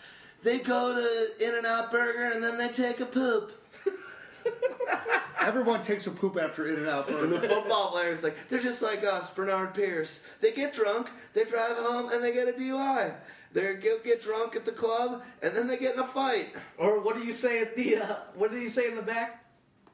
It's you, the wolf, that runs with the lone wolf, so that the lone wolf never has to be alone again. That's how much you mean to me, bro. You were drunk when you got it, weren't you? Yes, absolutely, Hannah. So the story about you know Bernard Pierce getting a Dewey and then being in the back of a cop car and being like, you know what happened the last time a Ravens player got a DUI? He's like, guy got cut the next day. I'm getting cut tomorrow. Not It's like that you yeah, care. It's like not that you care. What a great line. Being in the is a back great on line. your DUI, be like, you know what happened the last time? I mean, that is just genius. That's awesome. The picture, he's either really fucked up. He said he only had three shots of Jack, but his eyes were really fucked. But he was probably crying Right. because he was getting cut. Like I lost my money. Yeah. Valverde oh, will never cut me. Why do I skate? Why does the King Panther hunt the gazelle? To live. Leave. How about how touchdown dependent Jamaal Charles has been for the last two seasons? He gets some Thank rushing. you, Andy Reid. Though you oh. know. he gets some rushing, he gets some, you know, receiving, and he got, you know, the highest percentage of points besides the vultures lower down the list. Jamaal Charles in the top 10 got the most points from his touchdowns.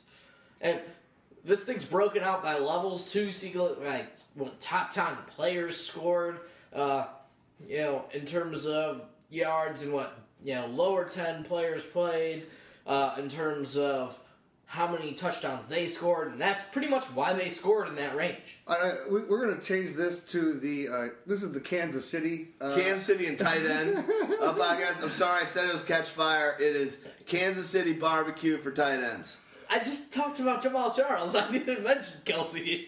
No, no. What, what I'm just saying is that uh, we're, we're heading in a direction. So I'm just No, going to we've been a, talking about a lot of tight We're gonna, I'm, I'm, and I'm we're gonna, I'm going to get back to Kansas City in a second here. But first off, Verde. Valverde. I'll tell What do you, you guys have that none of the other teams have? Matching junk? Exactly.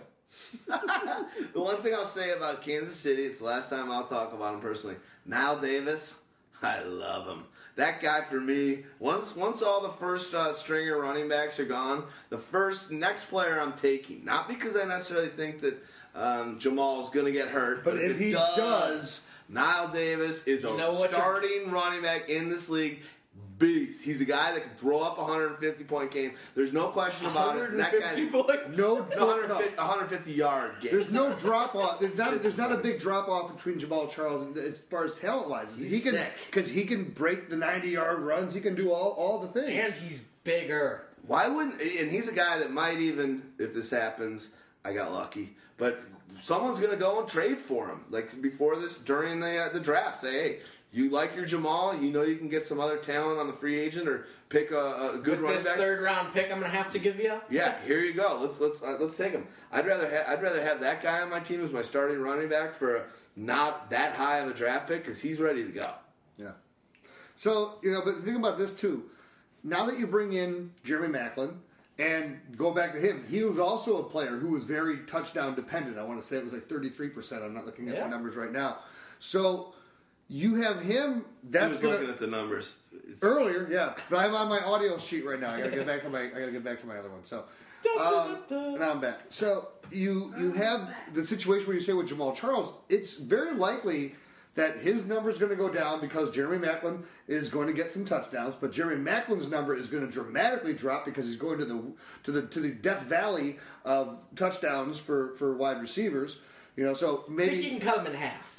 Yeah, he'll get five or six. Can we just stop talking about Kansas City? This is what I'm saying. This is Move the end of it. So let's move on. all right, that's a masterpiece. How about we talk about the? how about we talk about the Green Bay KCB, I Pack- love it. Pyro, keep Damn going. it! how about we talk about the Green Bay Packers, who the only thing they love more than Aaron Rodgers Is is cheese. Let's talk I'm about. surprised that he surpassed Brats. Seriously, and maybe like what? Uh, wh- not Wiener Schnitzel. What's the stuff that I used to love as a kid, but so disgusting? Oh, now? right over the border. Uh, Well, that's that's uh, that's my spot, but uh, that's Brat's shop. Uh, Brat's shop is great, yeah. Mars is good. What are you But then, talking about? 'Cause- not Wiener Schnitzel. What's the stuff that's it's like pate? Oh. They love it. I used to love it. Sorry, I mean I don't know. As a Jew, it would be First, chopped I'm, liver. I'm, I'm I hate spacing a chopped liver. sandwich. I can't believe I'm spacing a sandwich in a deli meat. Usually, it's a it's a Pro Bowl I'm wide guaranteed. receiver. I'm not guaranteed that this is not a kosher meat. no, it is not. Okay. It's not. It's a it's a basically lips and ass meat. Oh, bologna. It's similar. It's similar. I'll remember. Liverwurst. Oh, liver. Liverwurst. No, I've They never had love liver. their liverwurst Okay, in, in the Jewish version of that's chopped liver. Yeah. It's a brown, gray, disgusting. It's like, Uh, oh, yeah. oh, it's it so smells nasty. like It's like pat, pate. Oh, it's disgusting. Ah.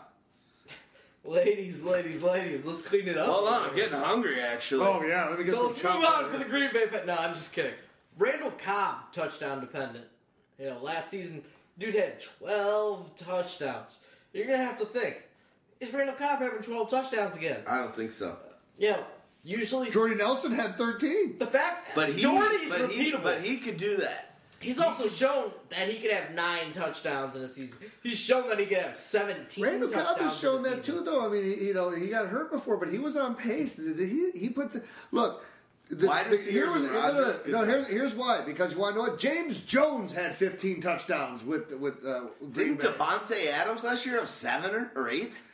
It's Aaron Rodgers. You have Dude, a lot of touchdowns Wide going receivers on. on the But Green Bay next- And who are the running backs that are stealing the touchdowns from you?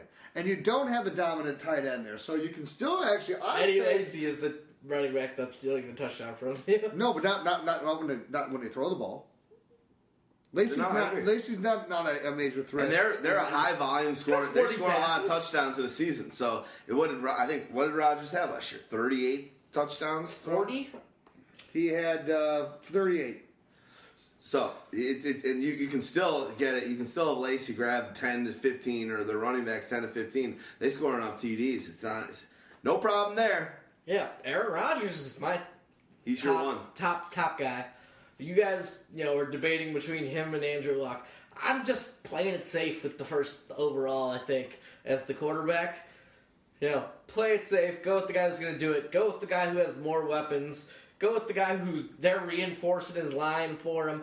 Go with the guy with the better running back. Go with the Go with the better offense, and go with the non Mike McCarthy play calling. Now, uh, here's the other thing. Or go, because this is almost the same thing here. Uh, you- Do you want the old or do you want the the new, right? Because Aaron Rodgers is the old at this point in time, and Aaron and Andrew Luck is the, is the new.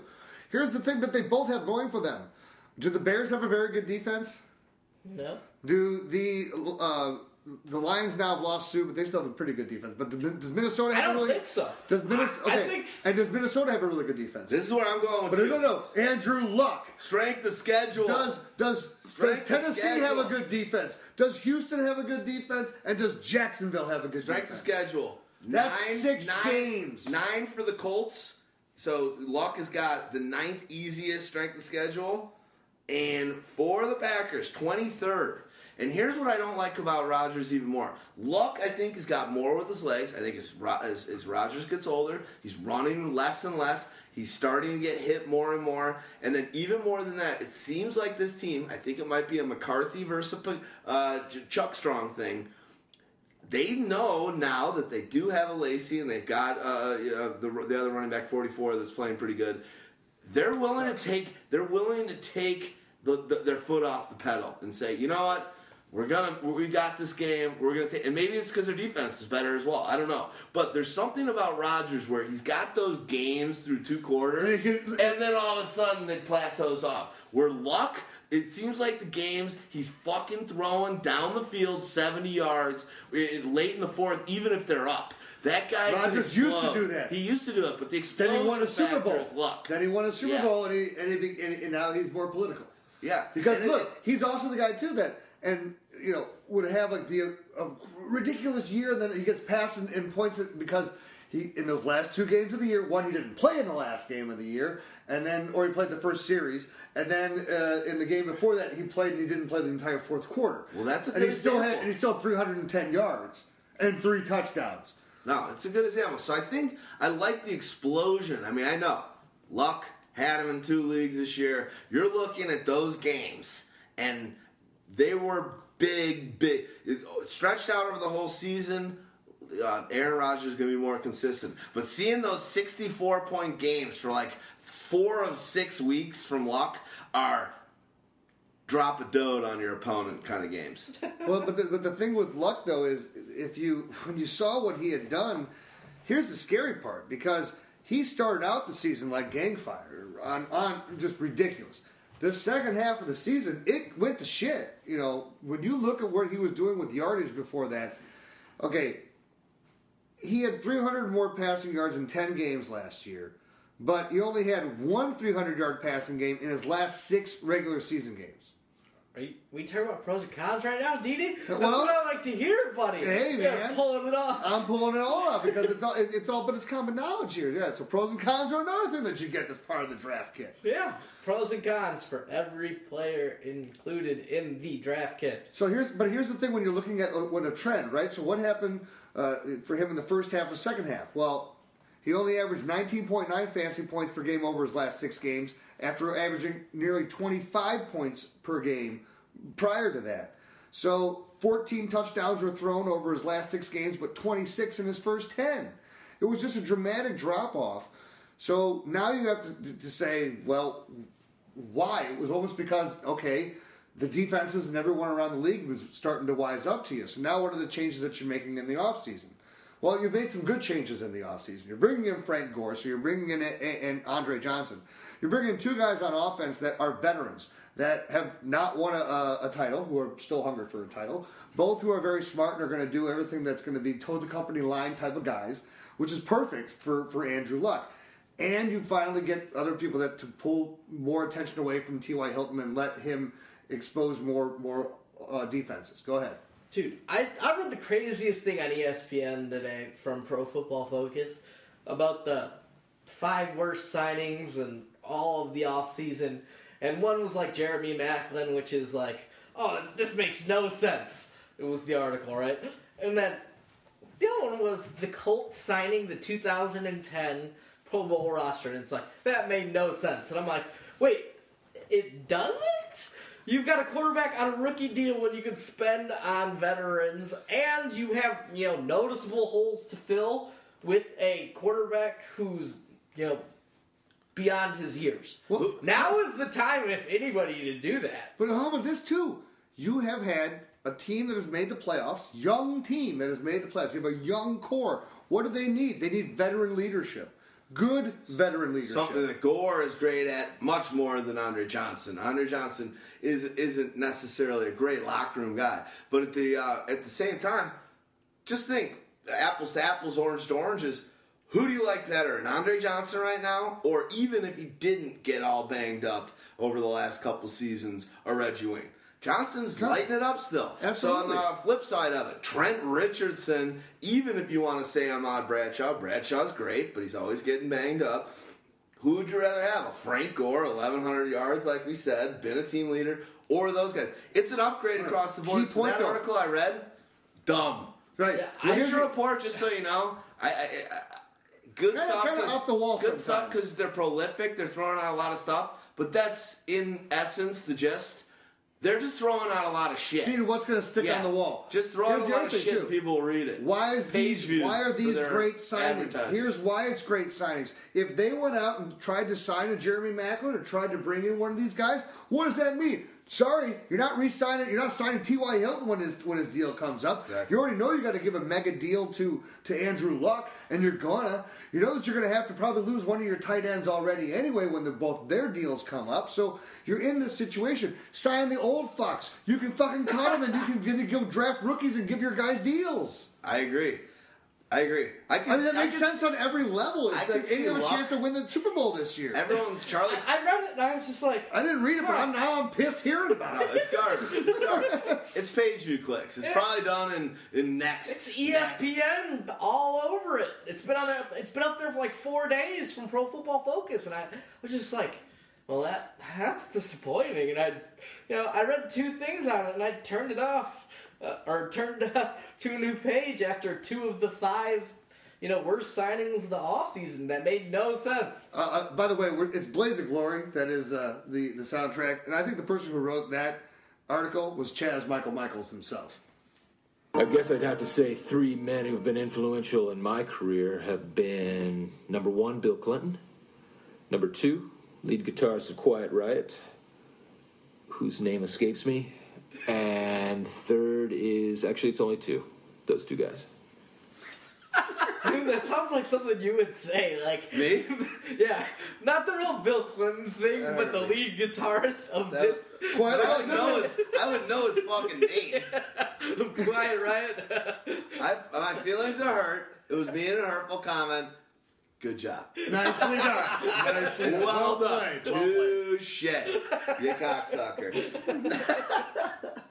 Bill Clinton would definitely be one of them, though. No matter what, any list.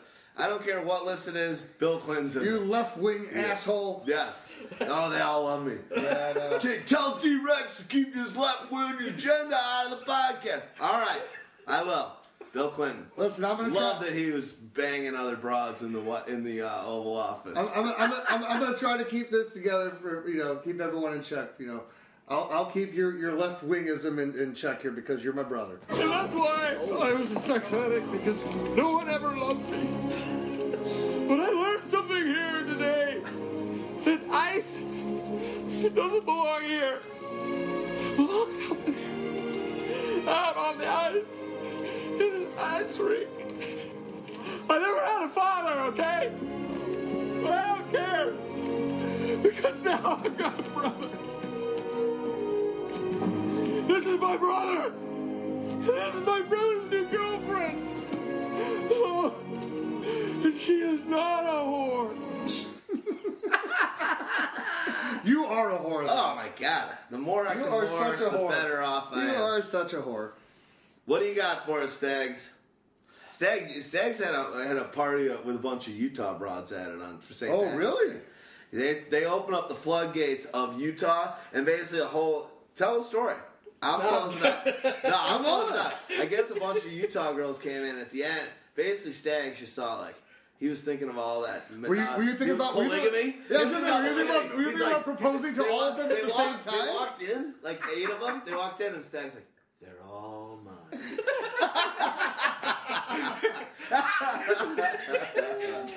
Dibs and dibs and dibs and dibs and dibs. All right, that's good. I'll do stick with five. The rest of the girls, you guys can deal I'll tell you what, if, if the girls look that fine, I might move to Utah and, and suffer the, the horrible rancid smell of the Great Salt Lake. That, yes, but Pussy. That's, sometimes that's what the Great Salt Lake smells like. it's true. It's true. All right, good stuff. Not a clean Um, one. I think we can. Uh, let's go into. Uh, let's go into. I think that was a lot of touchdown dependency. Um, that will be in the draft kit. Uh, another great tab in that Bad Daddy. Uh, another resource that will be available in the resource toolkit of Pyro Pro. But again, this one's probably more of a, a preseason, before your season type of thing, where I think even the touchdown or the QB, QB distribution could be used in season a little bit as well. So we'll talk about some early draft buzz. Uh, it is in Chicago. We're excited about that. We're not going to announce it on this because I haven't talked to the people there, but I think I'm pretty sure we're going to be having uh, an NFL draft party at Burger Bar, um, which is on South uh, Michigan I'm not Avenue. gonna I'm not going to say. I'm not going not to gonna say because I haven't talked to the people yet. Yeah, but let me tell you all the Here's where it is. And I'm trying to drive buzz. This is how you do it. I didn't give enough of a window to get that. No, tell me. But but I, I, this is what I do. I'm planting seeds. I just said Burger Bar, South Michigan. That's it. So we're doing it in Michigan. I know the friggin' guys. They're gonna let us have the party. All right. I just didn't want to commit to it. We committed. We committed. you, You forced my hand. you- that was the quickest. I'm not going to commit. I commit. No, that, that's why. That I'm not, was- that's not why. That's why I'm not a sales guy. I'm in the room like, yeah, I got a great. I would got a love to sell you something, but do you, do you outbid yourself when you're buying something? I'll, you know, is that what's it cost? I'll, I'll give you 500. right, All right, 600. No, it's, All right, no, no, 700. it's worse What? when you're selling it. You're like, I'll do it for sixteen hundred. All right, six hundred. but we're doing a party there during the uh, during the Super Bowl, which is actually right around the corner. NFL draft. At Roosevelt uh, University, I, I'm getting this right. I'm getting it right. Rose Auditorium. Yeah, why are you laughing, giggles? you said Super Bowl and uh, not NFL draft. Uh, right, NFL draft. I get it fired up. Would you stop Skate your giggling? tits off, you know? I looked at Jimmy and said, this is the Going moment. nuts over We there. gotta skate our tits off. Skate our tits off. Let's let's get back on track and skate our tits off. But we're gonna we're gonna be doing something for that, which is awesome. But what are you thinking? What are you hearing about early draft buzz? Something I know I told you the other day that I heard, and now you're seeing more and more of it.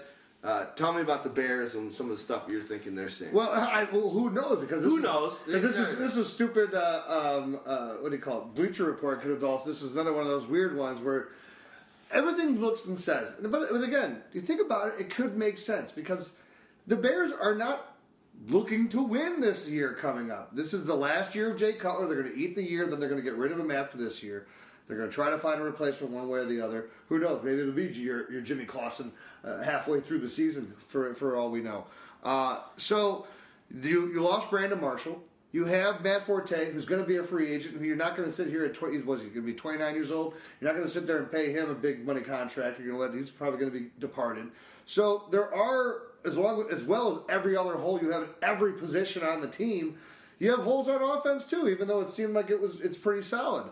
So they have the number seven pick. With the number seven pick, you get an impact player. So now the draft buzz, and so you're looking at how things are going. Jameis Winston's going to go first. Then you have uh, no skill position players looking to go in the next two picks. Then you have at the fourth pick, it's the Raiders, and the Raiders, they're going wide receiver one way or the other, and they've been enamored, I think, right now with Kevin White. yeah, they're going Kevin White. it looks like that's where they're going. So then you? you go ahead. Wouldn't you? No, I wouldn't. You. I'd go for the safe. I'd, Go for the safer Raiders, I go right. safe. But who? So here's the question I got for you. Going back four years, who would you have drafted? Going safe is AJ Green. Going risky is Julio Jones. Who do you think's a better pro today? Well, the- Here's always And I'm not AJ, saying- AJ Green's been the better pro, more consistent. Well, if barring injury, I don't agree with that though. He's been more consistent and scored more. AJ Green. Well, no, but see, the thing is, Just top ten receiver for the first. but who's the guy that has who's his the guy that has a better opportunity to, uh, you know, to to, I To to- be think, number I think, one? I think career stats. Do career stats. Julio versus Julio's career stats are higher in touchdowns, yards, and have- catches. and- No way. no way. I don't think- Can we check that? With the injury. I don't think so. I, I- I, think it's still because AJ. I mean, Maybe maybe AJ's got more AJ just catches, he's, but I he's that he's the silent assassin. But here's the thing, you know that that's it's it's an interesting comparison because I think that's who they really are comparing Amari Cooper to. They're comparing him most comparably to AJ Green. And I Um, think the other guys like a Julio. Right, like a Julio, well. right? So here's the thing: know who's going to have a better career? Whoever doesn't get drafted by the Raiders. It's true. Seriously, Uh, you know. I don't know. They- they're- they- I, I, I actually think I don't The know. Raiders are turning it around. Here's why. Derek here's Carr, why. No, no. Latavius Murray, I, there is potential. Trev to- Richardson, there is- Roy Halou. There is Talk about- potential to turn around, but it's not going to happen right away. And the problem is this: for a wide receiver, how many taking away Randy Moss? How many wide receivers have just been ridiculously dominant in their first year? Now, there's been a few. There's been a few of, of recent vintage, so we now know that it can happen. Okay, it used to be never going to happen. I think Now- both these guys are gonna great. But now, these other players that have had that have had great years, has there been anybody else on that team to help draw attention away? So even Mike Evans, Vincent Jackson, as shitty as he is, at least the season before had a good year and drew attention away. And Mike Evans didn't really start doing anything until later in the year. Odell Beckham, he was okay. He was like a Randy Moss. I'll, I'll give you that because because Victor Cruz was gone and, and it was This guy's legit, dude. I'm telling you, this guy's legit. I know he is, but here's- Raiders but- are a different story. I'm not. I'm not saying Here's wrong. no, but here's here's the Raiders reason. have a little When he first comes into the games, though, he's already going to be facing the number one cornerback every single week. If he goes to a team like Chicago, if he slides to seven, and the Bears are able to grab a wide receiver because they need one, he then has Alshon Jeffery across the way. He's got Martellus Bennett. He's got other guys that he won't be the guy that they're going to say we need to double cover with our best cornerback. He's going to get a second corner, or you know, in a nickel package, you could get a third corner. There's matchups that you can make. Yeah. No, I hear you. I would you guys want? I want him already. I think Kevin Smith's going to the Raiders. Kevin Smith. Sorry. Uh, Kevin Kevin White. Yeah, Kevin we're- White. we're back to Kevin White. Jay and Silent Kevin- Bob. Yeah, Kevin White. I think he. I think he's going to the Raiders. I Jimmy, hope. Jimmy Smith's. I hope uh, it, it is. I'm two for two on the last two podcasts. Uh, I'm hoping that Amari comes to the Bears. I It would be great. I'd love it. We're fantasy players. We, uh, my favorite position's a wide receiver. I like this kid's talent. He seems down to And earth. th- what about this? Please, no, no. Yeah. You want- Defense. You want defense? Defense. I want. Actually, I actually want to trade back. I would well, listen. I would trade down too. But here's what. Here's the other reason why you draft Amari Cooper, and here's why.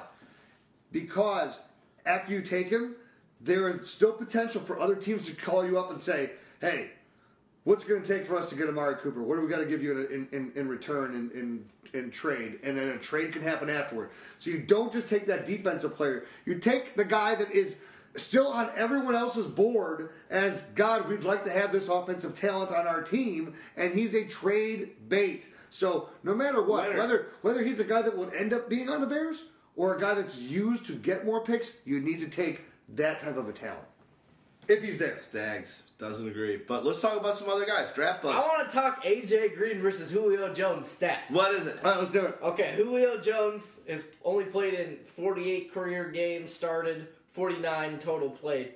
Uh, AJ Green's played in 60. But over the course of the history, AJ Green has like 50 catches more for 50 more yards and touchdowns. Uh, Julio, uh, AJ's got nine more. He's got nine more than Julio on touchdowns. Yeah, he had two straight years with double digit Yeah, touchdowns. Julio was not was not. But let's be honest. You, hold on. You you kind of But the skim, yardage- you skim by the yardage thing. You In by twelve less games, he's got more yardage. Is what you're saying, Julio? Eh, per game, Yeah, what's per game? Per game, It's disgusting. 5.7 for 88 and a touchdown once every two games. And That's for who? that was Julio. And, you know, AJ Green's pretty much very similar 5.5 for 81.2 with uh, 35 career touchdowns in 60 games. So that's like one for every. And how many? And Julio's It's had very, many very games? close. Forty-eight. And how many touchdowns? 48 was 26 touchdowns, and over. He didn't have a lot of touchdowns last year. I, that, No, he only had six. Yeah. But that's one of the reasons you can put Julio high and expect more touchdowns. Well, it's also because yeah, Roddy White's Because getting another year older, yards- and right. yards are more consistent from year to year, so you can bank on yards. Hey, are you including? Does that include playoff games? no, That's regular season. yeah. All right. Well, because Yeah, you like that? I'm trying to make sure you're not squeezing out an extra four games. AJ me. doesn't catch any touchdowns in the postseason. and they only, and they only They don't score one- in the they got- postseason. they've only- They, they've only- only they lose in the postseason games. postseason. Well, AJ Green never missed a game until this season. Mm-hmm. I mean, we got to remember this guy played every game. And I love AJ. I love AJ, and I love Amari Cooper. I just would think you Here's- go for the home. You go for the home run I think- instead of the, the safer. But if pick. you're Not asking- if if you're you're, at- the Raiders. Not if you're the Raiders. No, the Raiders right now need the safer pick. And the Bears, it makes more sense too that they would want to have the, the Kevin White anyway because is there a much difference in speed four four two versus four three five? Oh, a little bit. So that's Kevin White, and the Bears need that guy that can blow the top off of it. So that's the guy that they would like to get. If, if you're gonna, I would like to get for the Bears if I if I want a wide receiver. Trade You'd rather have back. Amari? Trade. No, I'd rather I'd rather have uh, Kevin White. no question about it. I'd Trade rather- back. I love both. Depends on fit. If I'm the Well, fit- Bears, fit- I'm Kevin White. Right, because the if fit, I'm the right. Raiders, it's, Amari, Cooper. Cooper. Right. What's the right fit for the Raiders? It's Amari Cooper because Kevin White needs to have. He's still more raw. He needs to you know develop more. Cooper is polished, and if you're gonna if, if he's gonna be the guy that has to get stuck having to face the number one cornerbacks on every team every week, well, God bless him. He's gonna have a better chance of doing it than Kevin White will. Yeah. Now I'm proud of you, Stags, that you haven't uh, jumped on the the Winston bandwagon. We know what's happening there, so we don't need to talk about it. But do you think? I'll ask you one question. Do you think Mariota's going to Cleveland, the Bears? Where is he going? At this point, I'm getting a little concerned about where Marcus is going. It could be six to the Jets, but you know, it seems like they're actually going to stick with Fitzpatrick, and you know, he's not really consideration for that. That could just be posturing to drive up the price of the pick, and then it could also be you know Washington talking about it at five. That could be a lot more posturing trying to drive up the price of the pick. You know, he's probably. I don't think he's going to Tennessee at two. You know, three doesn't make sense. So you start thinking Chicago. If we're going all in for the future, which I don't believe they are, I think they want to do one of those quick rebuilds. I think you draft Mariota and you're done with it.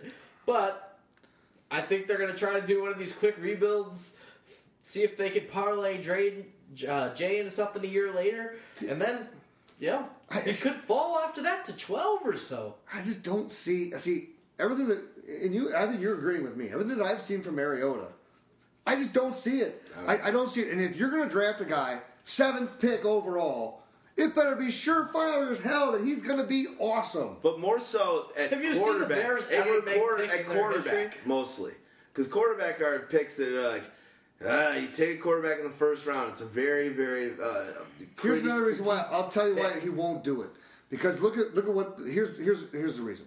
If you it doesn't help your team, the rest of your team. It sets everything else back when you do it like that. So if, if you have John Fox, who is a defensive minded coach, look at before he had Peyton Manning, and he lucked into Peyton Manning. So if you look at his quarterbacks that he had in Carolina, it was Jake Delhomme. He'll do it with nothing because it's going to be more of a run type offense. It's going to be we're going to win with defense. We're going to we're going to control the ball. It's Chicago style football. If if they were to grab uh, Then why do you want them to grab the Carrot- place place would go. This town would go nuts that we kept Cutler and we took him. So I almost think there's no way they're going to go. Ryan Mariota. Pace ain't doing They that. can't. They can't do it. The, So then but he what keeps- I can do? Then he keeps falling. Drink a Valverde. What I'd change about figure skating? Two words clothing optional. Well done. Well done. Well done, my friend.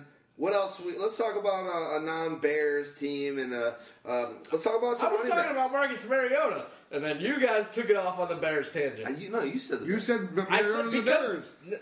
I said he could go there, Yeah. but after Sounds- that, he's sounds probably, like you said it. and then you guys went on the ten minute tangent about it. I got two words for this conversation. it, You it better said not, it. No space between It it. better not be clothing optional, because that would have been a real weird point for that conversation. No, we're gonna say we're gonna save that for the uh, pyro party at Burger Bar. you heard it here: stag party in a banana hammock. You didn't hear that. Well, here's the other thing. 'cause You want where Marcus Mariota could go? Number two to Tennessee. Do they and be and be the next Ryan Leaf, Rick Mirer? Congratulations. Congrats. It's not going number two. He's not No. going. No. I don't know if somebody trades up. All right, let's to talk The, about the let's best, the talk best number running two backs. that you could ever have, though, Philip Rivers. The number two. Eli Manning went number one.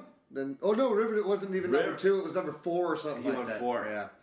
No, forget it. He it. went four. It was a good try though. Good try. I was Um, working at it. Here's what I'll s- here's what I'll say. Let's talk about some uh, some uh, draft buzz with running backs. Running backs. You got to go deeper. Now, well, you How know, about I'm Tevin reading Coleman? some of these things. How a about bit- Tevin Coleman, who's not getting much love? All right, I'm They looking at one. I'm looking at a Todd Gurley to Houston on a, on a mock draft.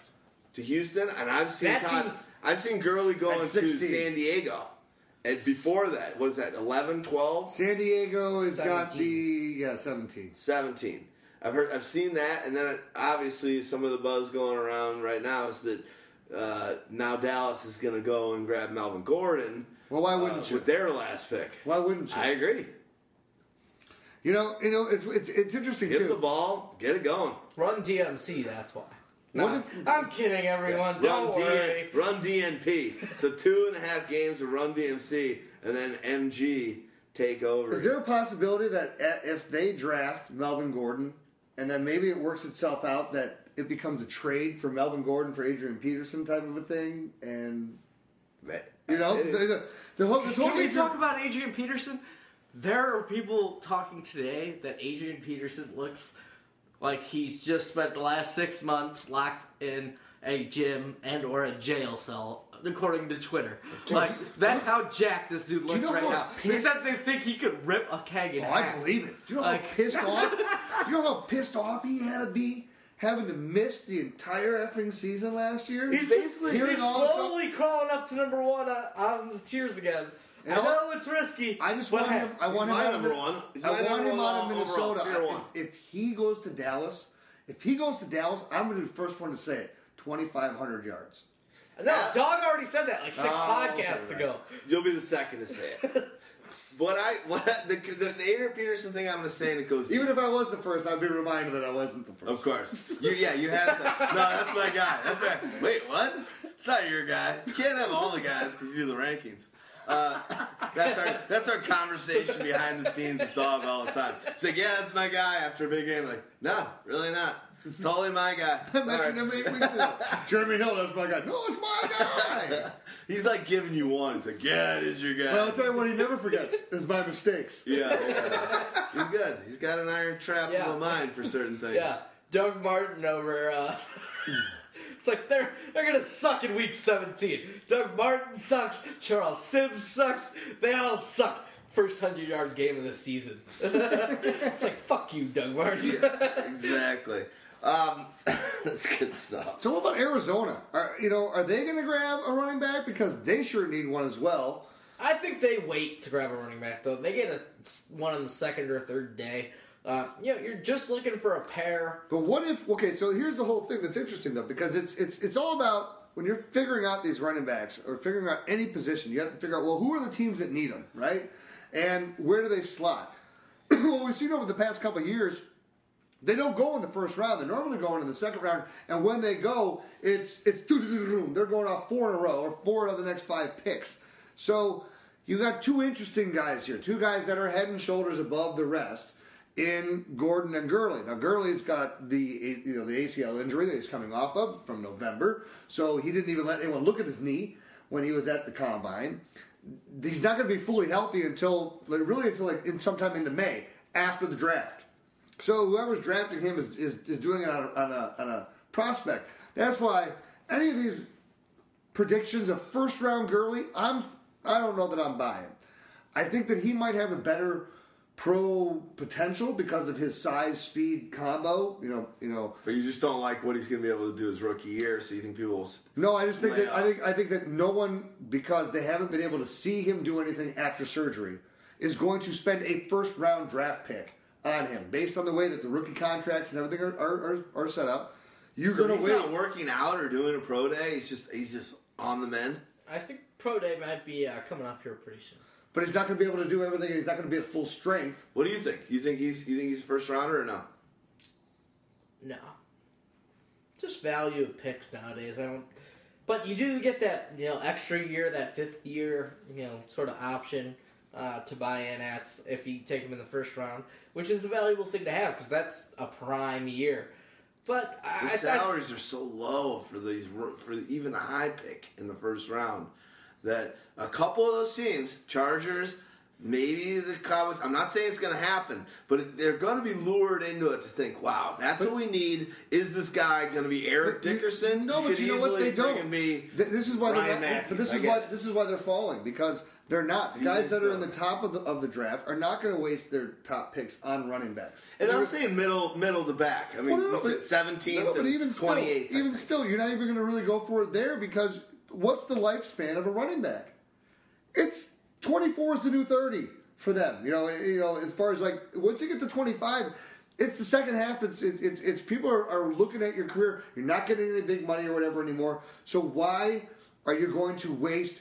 For a guy that you can draft in the first round, whether it be an offensive guard or, or whatever, who could be on your team for 12 years, versus a guy who's going to be on your team for four to five years. If you don't have, you better have a Super Bowl window in there if you're drafting one of these guys in the first round. And don't you think the Cowboys are all They are. in? No, I They're do. all- they're all in. That's why- the, the only reason why They I are. That, that- that's why I think they do that, Melvin. The one thing I think about with the Chargers is Chargers took what LaDainian third overall. That was a while ago, but this is a team that needs that. They need an infused. That was still- they that was a lot of still- stuff. that was the Maybe age of- that was age of running backs, But it's a cyclical league. It's a cyclical league where I'm not saying they Right. that they're going to think when you when you take a running back high that they think you got 12 years. when they LaDainian was taken- might start when- when taken was high taken when that high. there and say, you know what, we're about to run you in the ground. You're going to have a five year career. But that You're was apt. that But was Ricky Williams' number one draft pick. That was the Bears making the mistakes with It's Curtis Enis and Cedric gonna Benson. Well, I when understand. there. We're not we're not that high yet. We went, Got a Trent, couple Richardson, Trent Richardson went third overall, and look what the, the this is. This is part of this is the effect. that fat fuck doesn't look anything like these. The Richard. This is the In Richardson college, effect. he did. no, this is the because he was Richardson- on a stacked team Yeah. that won championships. But the reason why running backs aren't getting drafted It this high anymore great. is the Even in the Richardson effect. The Richardson effect is taken all these guys and knocked them into second round picks now, and and, and teams are saying I agree. Everybody should sue Trent Richardson They for loss should. of contract. Like, Yeah. you fucked me up. Yeah. Like, they might win. yeah. One of the best tweets I saw on Richardson was back fact that like, yeah, it's. I don't even. I'm gonna botch all the numbers, but it's it's a thousand. It's it's it's a thousand miles over to. You did it like, again. I did it You again. did it I did it again. You did like- it I again. told you, Try to it's do like it. Instill a conversation. Get something. I'm you it's like already got. three, three, three million miles I- away. Three million, no, three million uh, yards away. It'll take him one. It'll take him 1.3 million carries to rush the ball from Indy to Oakland. It was uh, a great tweet. It's the it's the or it's the old. It's on Twitter. Pyromaniac.com forward slash P Y R O M A N, the number one AC. Let's do it. It's, it's like it's like the, Pyromaniac.com slash P Y R O M A N 1 A C. You said pyromaniac.com and then you spelled it out. Twitter dot, Stop fucking giggling. Twitter.com slash. Got it. Got it. Got it. or it's the old joke. You know, I was playing Trent Richardson one on one in football. Uh, we were game was tied. I got pissed off at him and I left. Five plays later, he won the game. For you? No, I left and then it took him five plays to win the game without me playing against him. Got it. There got you it. go. Yeah, yeah, yeah. All right. Still thinking about Let me get us back on track with a Valverde. For about a month, my urine smelled like marshmallows. My what smelled like? Urine. My urine. I was eating a lot of Rice Krispie treats. But draft buzz. What do you guys think? I sort of think uh, DeVante. Um, shit, I'm spacing his the guy Parker. Parker from Louisville. Obviously, he's a first round pick. Had a nice pro day earlier this week. I could. I think he's going to uh, the Vikings. I think. I think Teddy's going to be like, you know what? I need this guy. He's a stud. He's got that AJ Green 2.0, Randy Moss type of game. Um, what do you guys think about him in general? But what do you think? Where do you think he's going? What are you hearing? I, I, I heard that Minnesota stuff earlier in the offseason. I haven't heard it too much lately. Since the Wallace thing, Uh, yeah, since the Wallace trade and since they sort of, you know, hey, AP's gonna come back for us, boys. We're gonna go back to ground and pound, and you know, having this kind of talk about them getting back to running the ball a little bit too. So you definitely got to see what's gonna happen in that situation. I like Parker there. You know, they've got a history together.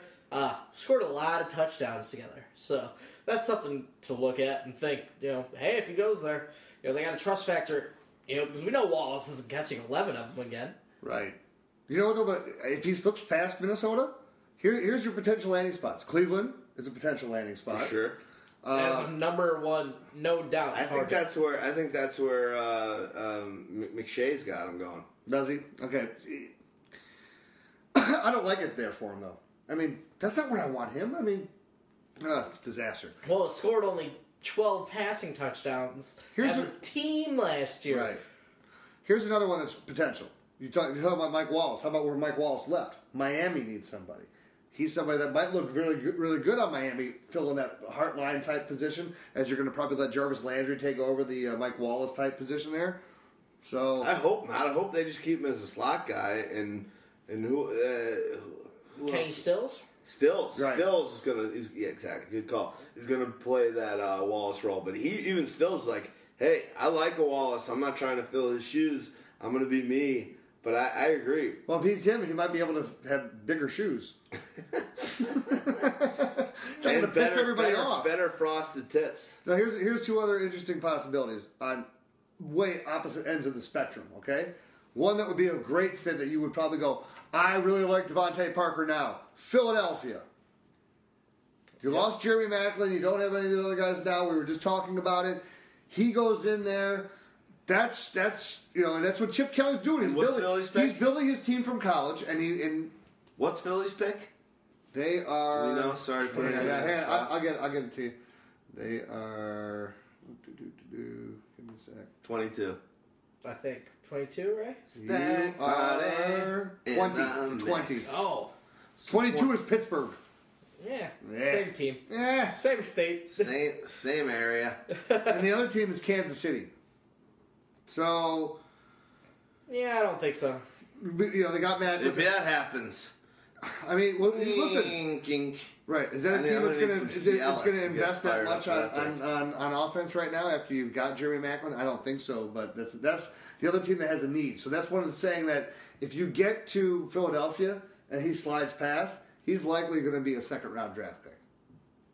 All right. And that's what happens to guys. And again, of all the positions this year in the rookies, of all the rookies, wide receiver is by far the deepest position of all of them. And that's why one of the reasons why when we they were talking a month ago, right around the combine, they thought five guys were going in the first round. Now you're looking at people's mock boards or their their their guesses on where the draft's going to go. It's It's, it's, down to it's three, or It's right. three. You want to know why? Because everyone says the same thing, and it makes sense. There's depth there. I can wait. There's not as much depth here. I need help on defense. I'm grabbing this guy here. The reason why I think two guys, running backs, going in the first round. That is the reason why I think that's happening. Sorry to keep hitting. No, it, it may be. I, I listen. I think it makes sense. If I'm Arizona, I'm drafting a running back in the first round. You need, and if Todd Gurley is there, that's the perfect guy that you need. You already have Andre Ellington. Andre Ellington has proven to be an amazing change of pace, third down, all everything else back. But he can't be a load carrier. Todd Gurley can. 231 pounds. The dude's big. The dude can dude give you everything you need. Stepfan Taylor sucks. You need to have somebody there that is, is commanding respect. Well, I had a fan reference today, huh? Step like it. fan. I'm That's how I always think, because I'll step all over him because I'm not a fan. I'm gonna. This will be my last sexual innu- uh, innuendo. Oh, no, it won't. No, but it won't. it will for this podcast. I'm done after this one. But I had an ex girlfriend that my nickname. I had two nicknames for her. The first one was load carrier. The second name. This is that. not while I was dating her. I didn't call her this, but this is after after she broke my heart. The Does it make it better? The other, yeah, it did. It made it more. It made it more real. Real. The other name I had for her was cum dumpster. Okay, let me let me let me let me interject here, please. My favorite song, One by Metallica. Second favorite song, The One by Limp Bizkit. Favorite game, Uno. My favorite movie, Solo by the incomparable Mario Van Peebles. All right, uh, you're number one in my book. So. What the fuck was that? I love it. I love it. I knew all those. Mario Van fan of all Peebles? those. You don't, you know who Mario Van You don't know Peebles who he is? No. New Jack City. Promising career. He had a promising career as a director and an actor, and then fell off the face of the earth. I'll check it out. N- Not really. He's not great. It's not, it's not, it's not that. what- great. it was hot for a little bit. I like that. I Want to know what my favorite one is? You too. Banana-ding, banana-ding. So you're you're you're number two. um, Who does number two work for? Who does number two work for? Austin Powers. Yes, Michael Myers. Yes. Yes. I'm terrible. You made an Austin Powers reference the other day, uh, and, and, and I didn't know who it was. You didn't? I don't know Austin Powers. I gotta re- I gotta reread this shit. Reread it like it's a book. All right. Um, uh, yeah. Yeah. Would you like to start the day off by sharing? I was just trying to find some peace. A haven, a place where I could feel safe. And then what happened? Well, she was my yoga instructor. So I knew she was limber. But you, Chance, you realize this would just set you back and further hurt your progress in maintaining control over your libido, correct? Yes. Thank you, Taylor. Definitely. Until her friend, massage therapist, walked in the door, naked. Easy, Chance. A big bottle of canola oil and a monkey who was trained to work on a video camera. And she rocked my world. Okay?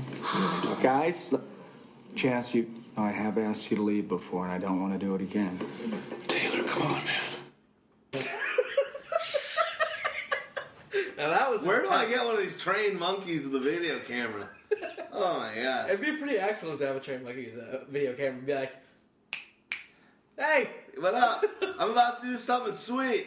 Look at how big this crap is. Get this. We need this archived. All right. um, let's give me a couple free agency responses or something. We'll talk about a couple moves that happened in, be, since the last podcast we got. Then we'll, we'll, we'll, head towards talking a little bit about some of the future stuff we're happening um, this summer with Pyro, and uh, we'll close this party out. all right, I got a couple for you. How about Reggie Bush ending up in, you know, San Francisco? Perfect compliment to Carlos Hyde. Should he stay healthy? You know, after the Michael James experiment failed, and he was supposed to be that next. I'm the Michael James, bitch. And that next line, is he even still in the league anymore? I don't think and if, so. if if he got released though, he'd definitely be on the Eagles. So He got On one shot. He got one shot. And he only lasts for after he left. I forget who he, he, he got. He, he signed with. but Miami It, it la- yeah, it lasted like three, four weeks. It wasn't a long deal. yeah, I mean, he's gonna be the next in the line of you know pass catchers. He needs to be a complement to a Carlos Hyde. He needs to teach him how to be a pro, but also better complement Hyde's skill set. That's gonna be the one, two, and touchdown producer. So we haven't talked at all about a Carlos Hyde, but this is definitely a good compliment to him in terms of his skill set and things you're going to ask Reggie Bush to do. Reggie Bush is going to be that top 15 running back like he was two seasons ago. Well, no. But now you got to keep your eye out, you know, as a potential flex player at least. Well, I, I, I'm going to spin it to you because this is your team, but uh, uh, uh, let me spin it this way. You can't have it. Reggie Bush- People will unfollow us. Reggie Bush has always performed better when he's been on a team that plays on natural grass. They play on natural grass in, in San Francisco. But the difference is that when he was on natural grass in Miami, he was actually the load back carrier, and he's not going to be the load back carrier here. So he's really now fallen down into like, I don't know. I, in my tiers, he's probably going to be around tier seven, eight, somewhere around there, just because there's not that high end value anymore. And and injury is always still a problem with this guy. Yeah, but if injuries happen to Carlos Hyde, he's another one of those guys who's gonna pop in. So so let's look at let's look at San Francisco as a whole for what they what they've uh, they've lost everything. I'm staying completely away. And they lost Chris Borland, who just retired after one season. Yeah. So the guy who was supposed to take over for uh, the Patrick retired Patrick Willis. Uh, you lost. They're also retired Justin Smith. You you just have your pieces are falling off of this. the whole this, team This is whole thing is falling apart. totally screwed. uh, on Twitter, one of the uh, You signed things Torrey Smith. the other Smith and Reggie Bush. You happy? One of the things going on Twitter the other day was like Absolutely. one of the uh, executives for the San Francisco 49ers said, We're fucked. We're fucked. Yeah. And I t- completely agreed about Pieces it. are just falling off the board and we're fucked. But hey, you get to recreate the Super Bowl team from a couple years ago with Torrey Smith and Anquan Boldin on the other side. So, without Yeah, the, other opponent, the opponent in, your, in the Super Bowl. the winning team. Ugh. You know, try again. Try Good again God. with this group We're, of we're, we're, it, it, it's trouble, you know. And what I do think happens is we're, we're fantasy focusing. I think it helps Kaepernick because now Kaepernick's just gonna be like, you know what? I'm just gonna do whatever I I'm want to just gonna fucking do do Kaepernick, and that's gonna be a lot of running. That's gonna be a lot of stuff. Am I high on him as the number one quarterback on any team? Obviously not. But he's a guy that's gonna be available, and it's a 15th quarterback pick. And if you pick him, and all of a sudden it's just start running the thing, and Kaepernick wing it, do your thing. It could be a nice Well, few opening games, and if nothing else, you can trade him to That- another team. Again, trade him if Yeah. he has those big games. Kaepernick's absolutely. got Kaepernick's got some value as a QB two pick. I don't know- Not I don't you know don't want him as your gonna- guy. You have to slot in your lineup. But if things go well early, But who's going to over? No one's really going to overpay you anymore for Kaepernick. If if he'd done it two years ago, if he had done it, you know, he hasn't done it for three years now. Yeah, he sucks, and they, they don't have they don't have a very good uh, strength of schedule, uh, regardless. So Yeah, you know, who knows? Kaepernick. Hey, McElroy, is that your routine or a performance of Cirque du Soleil? more free agent buzz to talk about. Most recently, we talked about the Mike Wallace trade. We talked about the Kenny Stills trade. But, you know, how about the New Orleans Saints? We haven't talked about them sort of tearing it down and but deciding to go Sort with of building it up and some building it up in different respects. Building it up in the run game by signing CJ Spiller. So anti New Orleans. It's just it's so. I think what their what me their and Dog were talking about it through text message. and He's like, I, I think they realize that Brees has lost it a little bit. And No, they- that they're going to need to get, hand it off a little bit more next season in order to keep sure. healthy. That, not only that. Here's here's the thing. They realized last year when they saw what they saw that they went, oh shit. We should have saw this two years ago, and we should have been drafting a quarterback or finding a replacement. They've not done anything. They'll do And- it. They'll do it in this draft. But They're here's the worst part. But here's the worst part, and and and the worst part and the the best part about the NFL, right? It was the best the weird- times. The weird it way that the worst business of is. times. Brees's salary cap number is huge because of his number, and and they had to get rid of Jimmy Graham. So they got a first round pick in return for it, right? Because you got to look at it this way.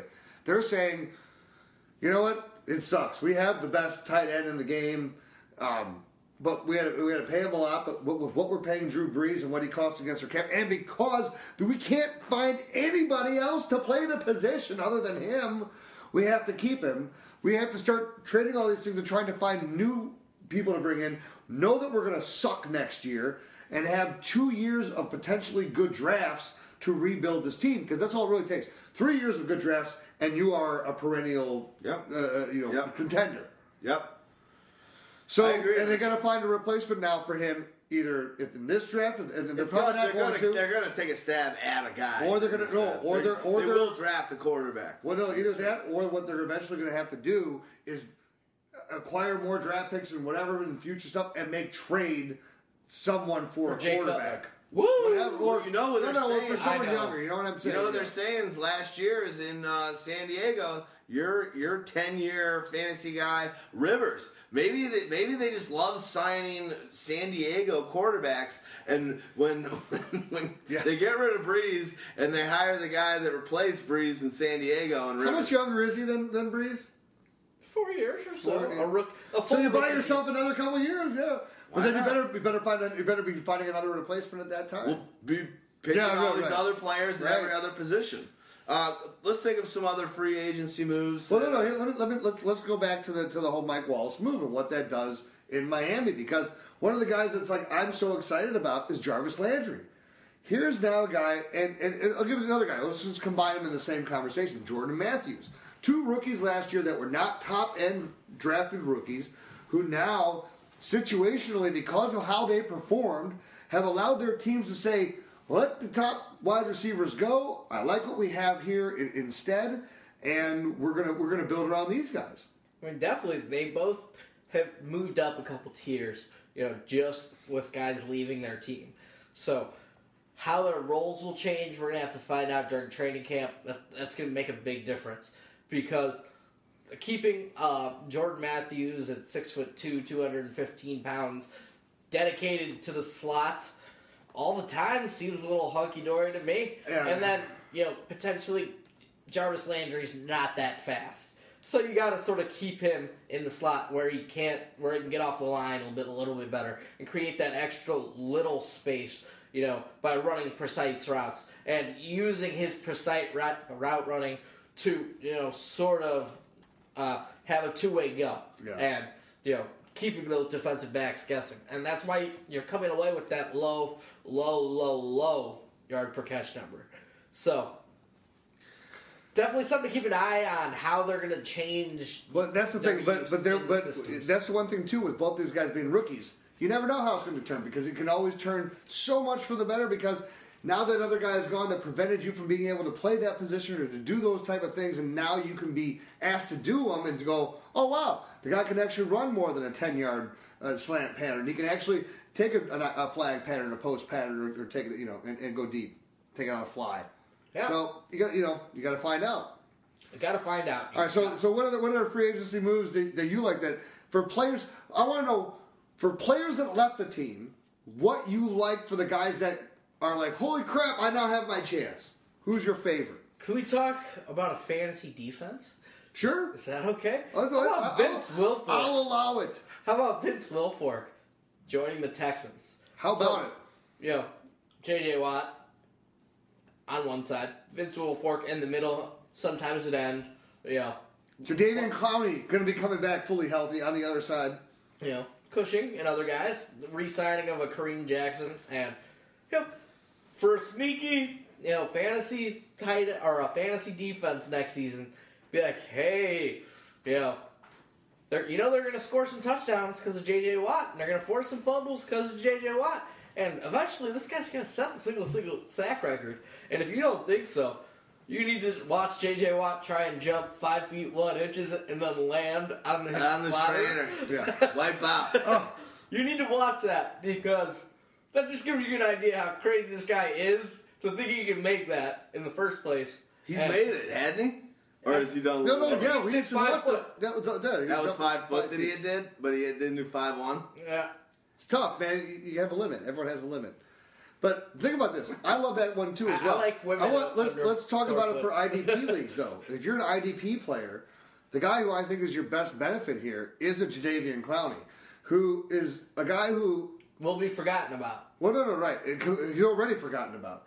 He he was he screwed people. He screwed people like me. I'm in an IDP league. We have our draft as soon as the NFL draft ends. We have our draft. I drafted him, and we have three rounds of draft. So I took him in my third round, late in the draft, and I'm expecting him to be a defensive lineman, and then he gets linebacker status.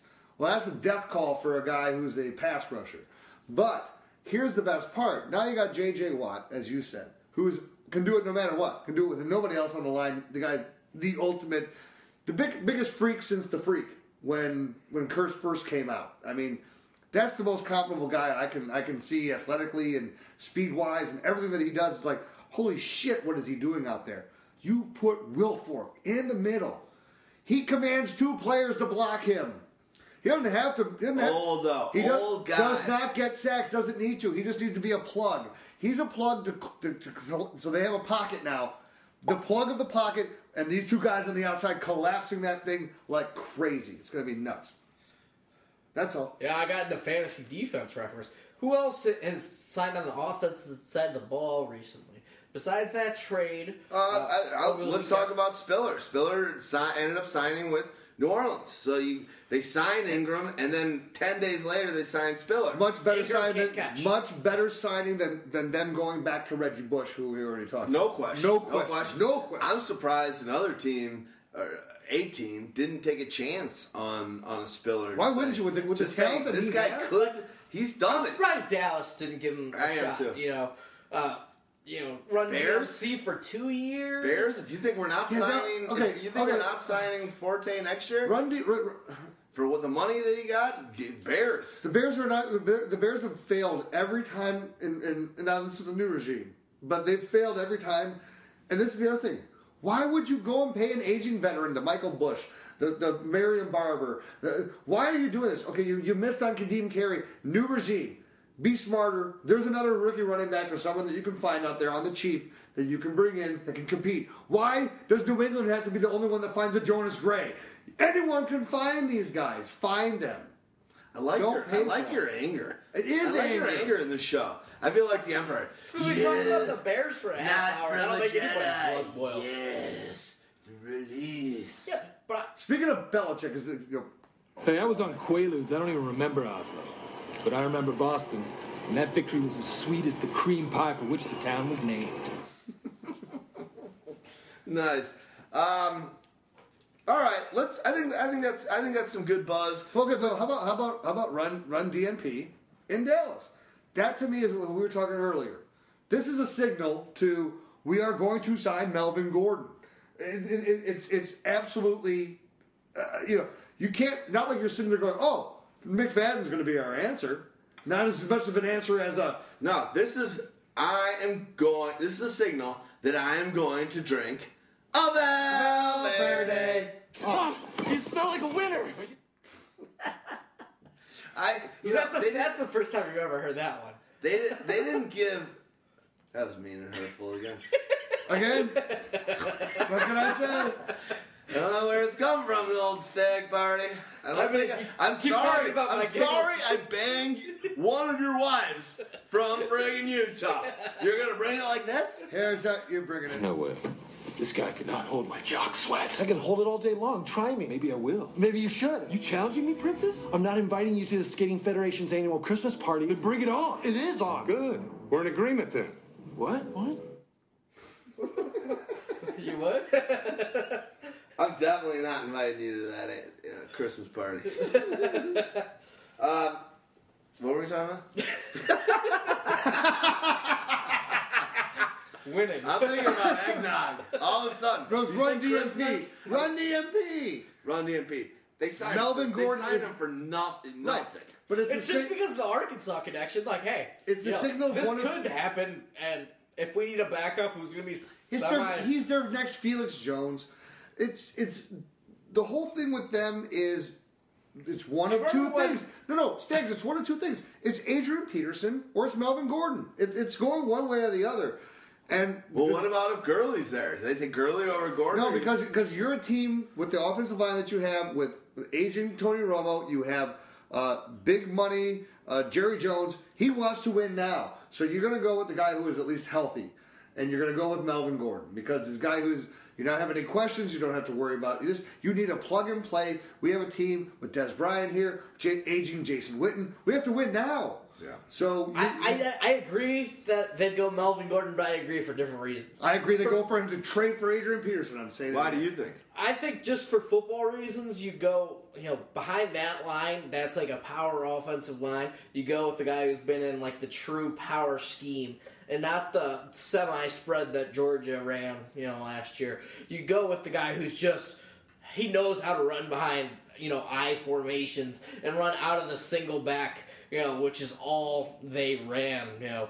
So you go with the guy who knows how to run the system and who's gonna pick up the you know couple yards you need every play, and also has that chance to you know knock it home.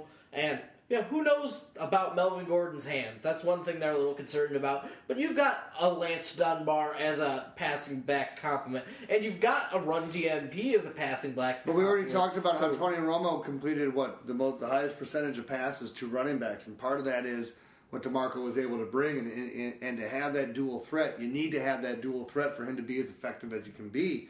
The thing is, too, is like if you also look at the history of Wisconsin running backs, it's not been a glorious history. You Not know, in the NFL. No, I mean, But- in, in, at Wisconsin, it's been pretty Yeah, fucking But, glorious. but, no, but, here's, but here's where I'll bring, Yeah, here's where I'll bring the juxta, juxtaposition because yeah, while you've had the horrible production in the NFL, not horrible, but just nothing great with Ron Dayne, Montee Ball horrible, but you know, uh, uh, the James White didn't do anything but last year, but you've had a history of, of guys that have come out and been serviceable players. Melvin Gordon does not fit the mold of those other players that have come out in the NFL. He is that more breakaway runner. Now, what bothers me is that he didn't show that breakaway speed in his 40 time. So, this is the only thing where you got to hope, well, you know what? He's just faster when he's got his pads on and he doesn't lose any speed. Well, I really wish I had some of those statistics in front of me about this, the uh, rookies. Just kidding. Just kidding. Deflecting stag parties meanness on me and taking it out on you. It's the old do unto others as done to you. Oh, we're going with the Pyro Triangle right now. We're doing It's the Pyro Triangle. It's eventually going to come back to me. Yeah. You, got me, you, uh, got, you got me feeling really good. Next You know what I got for my 10th birthday? A six pack of protein shakes and a subscription to Men's Health. I didn't have a 10th birthday. My sister told all my friends I was in jail for armed robbery. When I was nine, my dad insisted on having me circumcised to minimize wind resistance. While driving me to skating practice, my parents were in a fatal accident. My brother and sister blame me for their death, and they forced me to work for them, like a slave. That's how I feel at Pyro. All right, we're gonna segue to the future of Pyro. We got something exciting this Saturday. We're all gonna have a little uh, a, a little therapy session uh, here, and we're gonna do a Camp David. Dogmatic is gonna be here. Stag Party's gonna be here. I'm gonna be here. Houdini's gonna be here. We're getting some phone calls in from Mo. We're gonna talk to OC, aka the VAF. Uh, and we're, we're working on a lot of cool things for 2015. I won't go into it too deeply. Oh, here's everything. Uh, but uh, you know, so we, we've, we've heard in, uh, in reviews and whatever that when we're doing too much heavy promotion for Pyro, that it's annoying. We're sorry that's the case, but the shit's been free, so deal with it. Uh, I'll tell you what. Let, let's let's get into it. And when it starts to be to the point where everyone's really getting gonna be annoyed, quick. no, no. When everyone's getting annoyed, I got I got a bit to play, and Okay. then we can come back. It's gonna be quick, so we'll get We'll that make bit it- so going. it's always sooner. fun. It's yeah, always it's fun. I like the bits. I like the bits. Uh, you know, we're, we're, we're building something different. We're doing Pyro Pro. We said we were doing it last year. It's deep in in in, in development. We're doing it this year. It's going to be awesome. We've been doing a lot of content, including beat writers piece. We talked about touchdown dependency today. We talked about QB ball distribution. Who is There's- doing this stuff and actually showing it to you at all at this time of year or any time of year at all? Ever. No, no one. And we're doing on top of that the ability for you to follow players that you love and a dashboard. Uh, what do you got, Stags? Houdini's also going to write the offensive line piece. That is right. That's right. Yeah, we do. We're, we're just We- assigning everything Yeah. to Houdini during this podcast. Houdini, Well, you know, offensive lines. Don't Don't give me dogmatic music. I'm giving you the A team. It's a I Houdini's on the A team, bro. Hey. You're on the A team offensive lines. You're on the A team for the OL team. Oh boy, I can't wait to write about the OL. The OL. OMG. You should see his face. OMG on the OL Alright. I'm breaking it up right now. Whatever the kids say That was these days. textbook execution. Same scores I beat you with in Oslo. Hey, I was on Quaaludes. I don't even remember Oslo. I don't. We'll get you What there. did you say? I don't remember. I don't remember. You won't remember that that that uh, that directive. Uh, but here's what we're doing. We're doing some great stuff. We got a great team. We're building more and more guys and writers that we can count on. Uh, we're going from being two people six years ago to three people four years ago to five people two years. Yeah, whatever. we're doing some. We're doing some really dope stuff, and we're working really hard on this and communicating and figuring out how to build Pyro and Pyro Pro into a beast. And I think we got it. I thought we were going to be able to pull some of this stuff off last year. I'm glad we didn't because we would have dropped the ball. But Pyro Pro is going to be awesome. Literally, I, I know I'm, I want to talk about the future Pyro, but I, I don't want to talk about it right now. I don't want to talk about the offering. I don't want to talk about the cost. No, let's listen. Listen. Here's here's all you need to know. Unfortunately, for everyone that's enjoying this as a free model, that's unfortunately not going to be the way it's going to go on anymore. Yeah. Those of us that work here, we need to earn a living, and we are going to continue. We're spending money on this Right. on a yearly basis. And getting and making money off the draft kit, which is great. A lot of you guys buy it. We've made good money on it, and it increases every year. We appreciate Here's it. the thing: we have so many other we have us money we have so many other resources and other people and things that we want to be able to bring into this. But unfor- and we want all of us would love to be able to do this full time. Yeah. And here's the crazy thing: when the cost comes out, whatever the cost is, for you think about what the average cost of any of you that are in fantasy leagues right now, it's minuscule. And for the advice that we give compared to everybody else out there, I just I don't care. I know the charts that Stags comes up with. Every every minutia of everything that we do is overboard. And I think the most important thing that is going, just so you know, the big different, differentiator between Pyro pre now and Pyro post is you guys sent us a question via Facebook, via Twitter, and via our website, via Second Opinions, and we answer. And you guys are always blown away by it, and your responses and the love that we get from you show that. You're like, wow, you guys answer fast. That's really sweet. We love doing that. But at the same time, it's gotten to a point where we get so many of these questions through personal emails, through Facebook, through Twitter, through uh, the second opinions that we want to continue to answer that. But we think that that should be a premium service. We think that what we're giving to the table there is something that I hope you guys that have been asking will still value that and realize, wow, that was a great thing that I've been getting from these guys for the last season or Well, last how about three this? seasons. Let, let's put to the just just uh, as, a, as we toot our own horn here. When we say we were three people, we were four people, we're six people. You know, we're doing all this, and we're giving all the content that we're giving, and we're doing all the, all the stuff on a weekly basis, and we're recording a podcast. So help us out, huh? We- Yeah. that's all we're saying. Help us I- out around. Remember, remember. One time, I for hosting costs, I blew a guy in an alleyway. You I don't want to have to blow a guy in an alleyway for money to pay for our hosting. Which, because we did this website, It cost me freaking five- Ruby on Rails. it cost me- it's two hundred and fifty bucks a month. It cost me. It cost me fifteen hundred dollars for that blowjob, by the way. Checking out my ink. Some people refer to me as the illustrated man. Each tattoo tells a different tale. They're like chapters of my life. Really? So, what's that one about? That one represents the Dragon Lady. You might know her as Michelle. Kwan. That's Michelle Kwan, most decorated figure skater in U.S. history. You tapped that? Sure did. But perfection can drive a woman mad. She was ready to quit and hang up her skates, settle down, and pump out a few little chancellings. I couldn't let her do it. Not the way I roll. So, what's that one with the horse? My blonde Ukrainian she devil. Not Oksana Baiul. At 16, she won the gold, turned pro, and was named one of Barbara Walters' most fascinating persons of 1994. But don't let her fool you. She's as cold as the ice she skates on. She's like dry ice. Wait, she's colder than that. What's colder than dry ice? I don't know. I'll tell you what is. Oksana. I promise. I never sucked Houdini's cock. I'm just gonna put that out there. I'm not. I'm not. I'm just gonna put that out there. I just want to set the precedent. I think it was a little confusing what you said earlier. It was that soundbite. Never have Houdini and I Hey, ever hooked hey, up. hey, you know- Even during that, he tried to get. He tried to get I'm trying to help you, I'm trying to- get it. I'm he trying tried to get it. He distracted me. Every said- three he times. Distracted me. Golden- I'm that going- made I'm- sense. I'm that going- distraction made sense. Yes. Because you going- want me to admit to it. Yes. You want I mean, the Golden Sombrero Award. All right, guys. Pyro Pro is going to be sweet. Pyro is going to be sick this year. I think you guys can see, by the way, we're rocking it on Facebook, rocking it on Twitter. We're the only site that's doing year-round podcasts.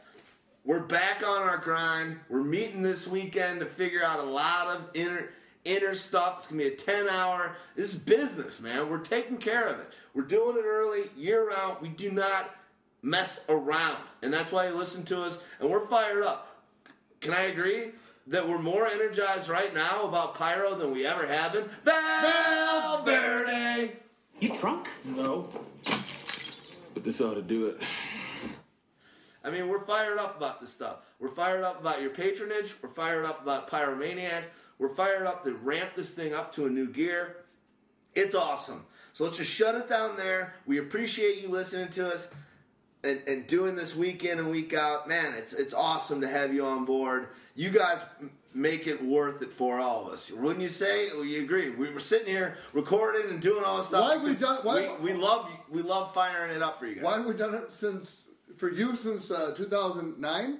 Yeah, we started in nine. Me in 2011. So why? Yeah, because we love it. It's We just love the it. best. We love it. And we're going to keep on firing it up and ratcheting it up and taking it to the next level. Keep sticking with us.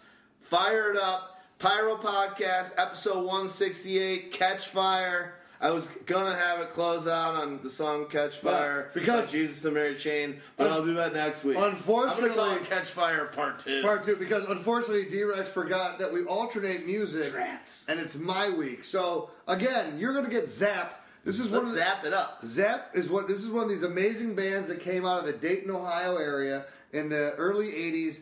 Uh, all were like from working class families that were working at the plants, and they all bought their kids instruments, and there were like so many bands of funk origin that this like blew out their mind. This end is more bounce to the ounce. What you got, Stags? I mean, I just like We how got- we're gonna name next week's like Catching Fire Part Two, and you guys are going full Homo Hunger Games. Screw you, the Hunger Games. The Running Man came first. It's a tumor. You were right the whole time. All right, everybody, funk it up. More bounce to the ounce. Holla. We love you guys.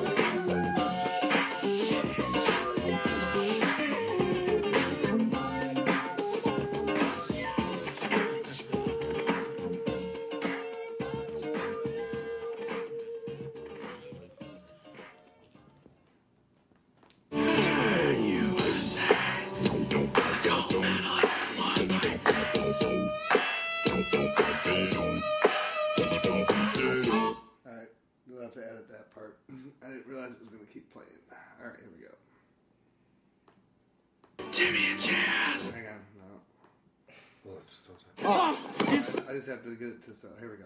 Starting. Three, two, one. USA. The gold medal has been won by Jimmy and Chazz. Thanks to Hector's idea. We did it, Hector.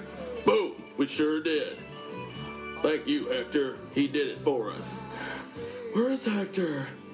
Here I am, guys. We did it. High fives. Cool. Way to go, guys. Gold medal. You guys are the best. Hey, uh, Jimmy. Yeah, Hector. Can you give me a time out here with Chazz? Yeah, sure. Are you crying?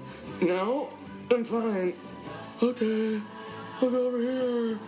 Sandwich. Hey, Chazz? What is it? Boom! I just want to say, you guys are partners now. I've been friends with him forever, and you take good care of him. I will. Boom! He just, he loves food, and he likes dreams and whispers, and his favorite movie is Short Circuit and Fried Green Tomatoes. And just watch over him. All right? Oh, I will. Boom! You have my word. High five. God bless you. Sweet. Jimmy, you can come back. What are you guys were talking about? Just stuff, you know. Hey guys, you're amazing. I just want to say, keep dreaming, because there's a lot of dreams to be had. USA.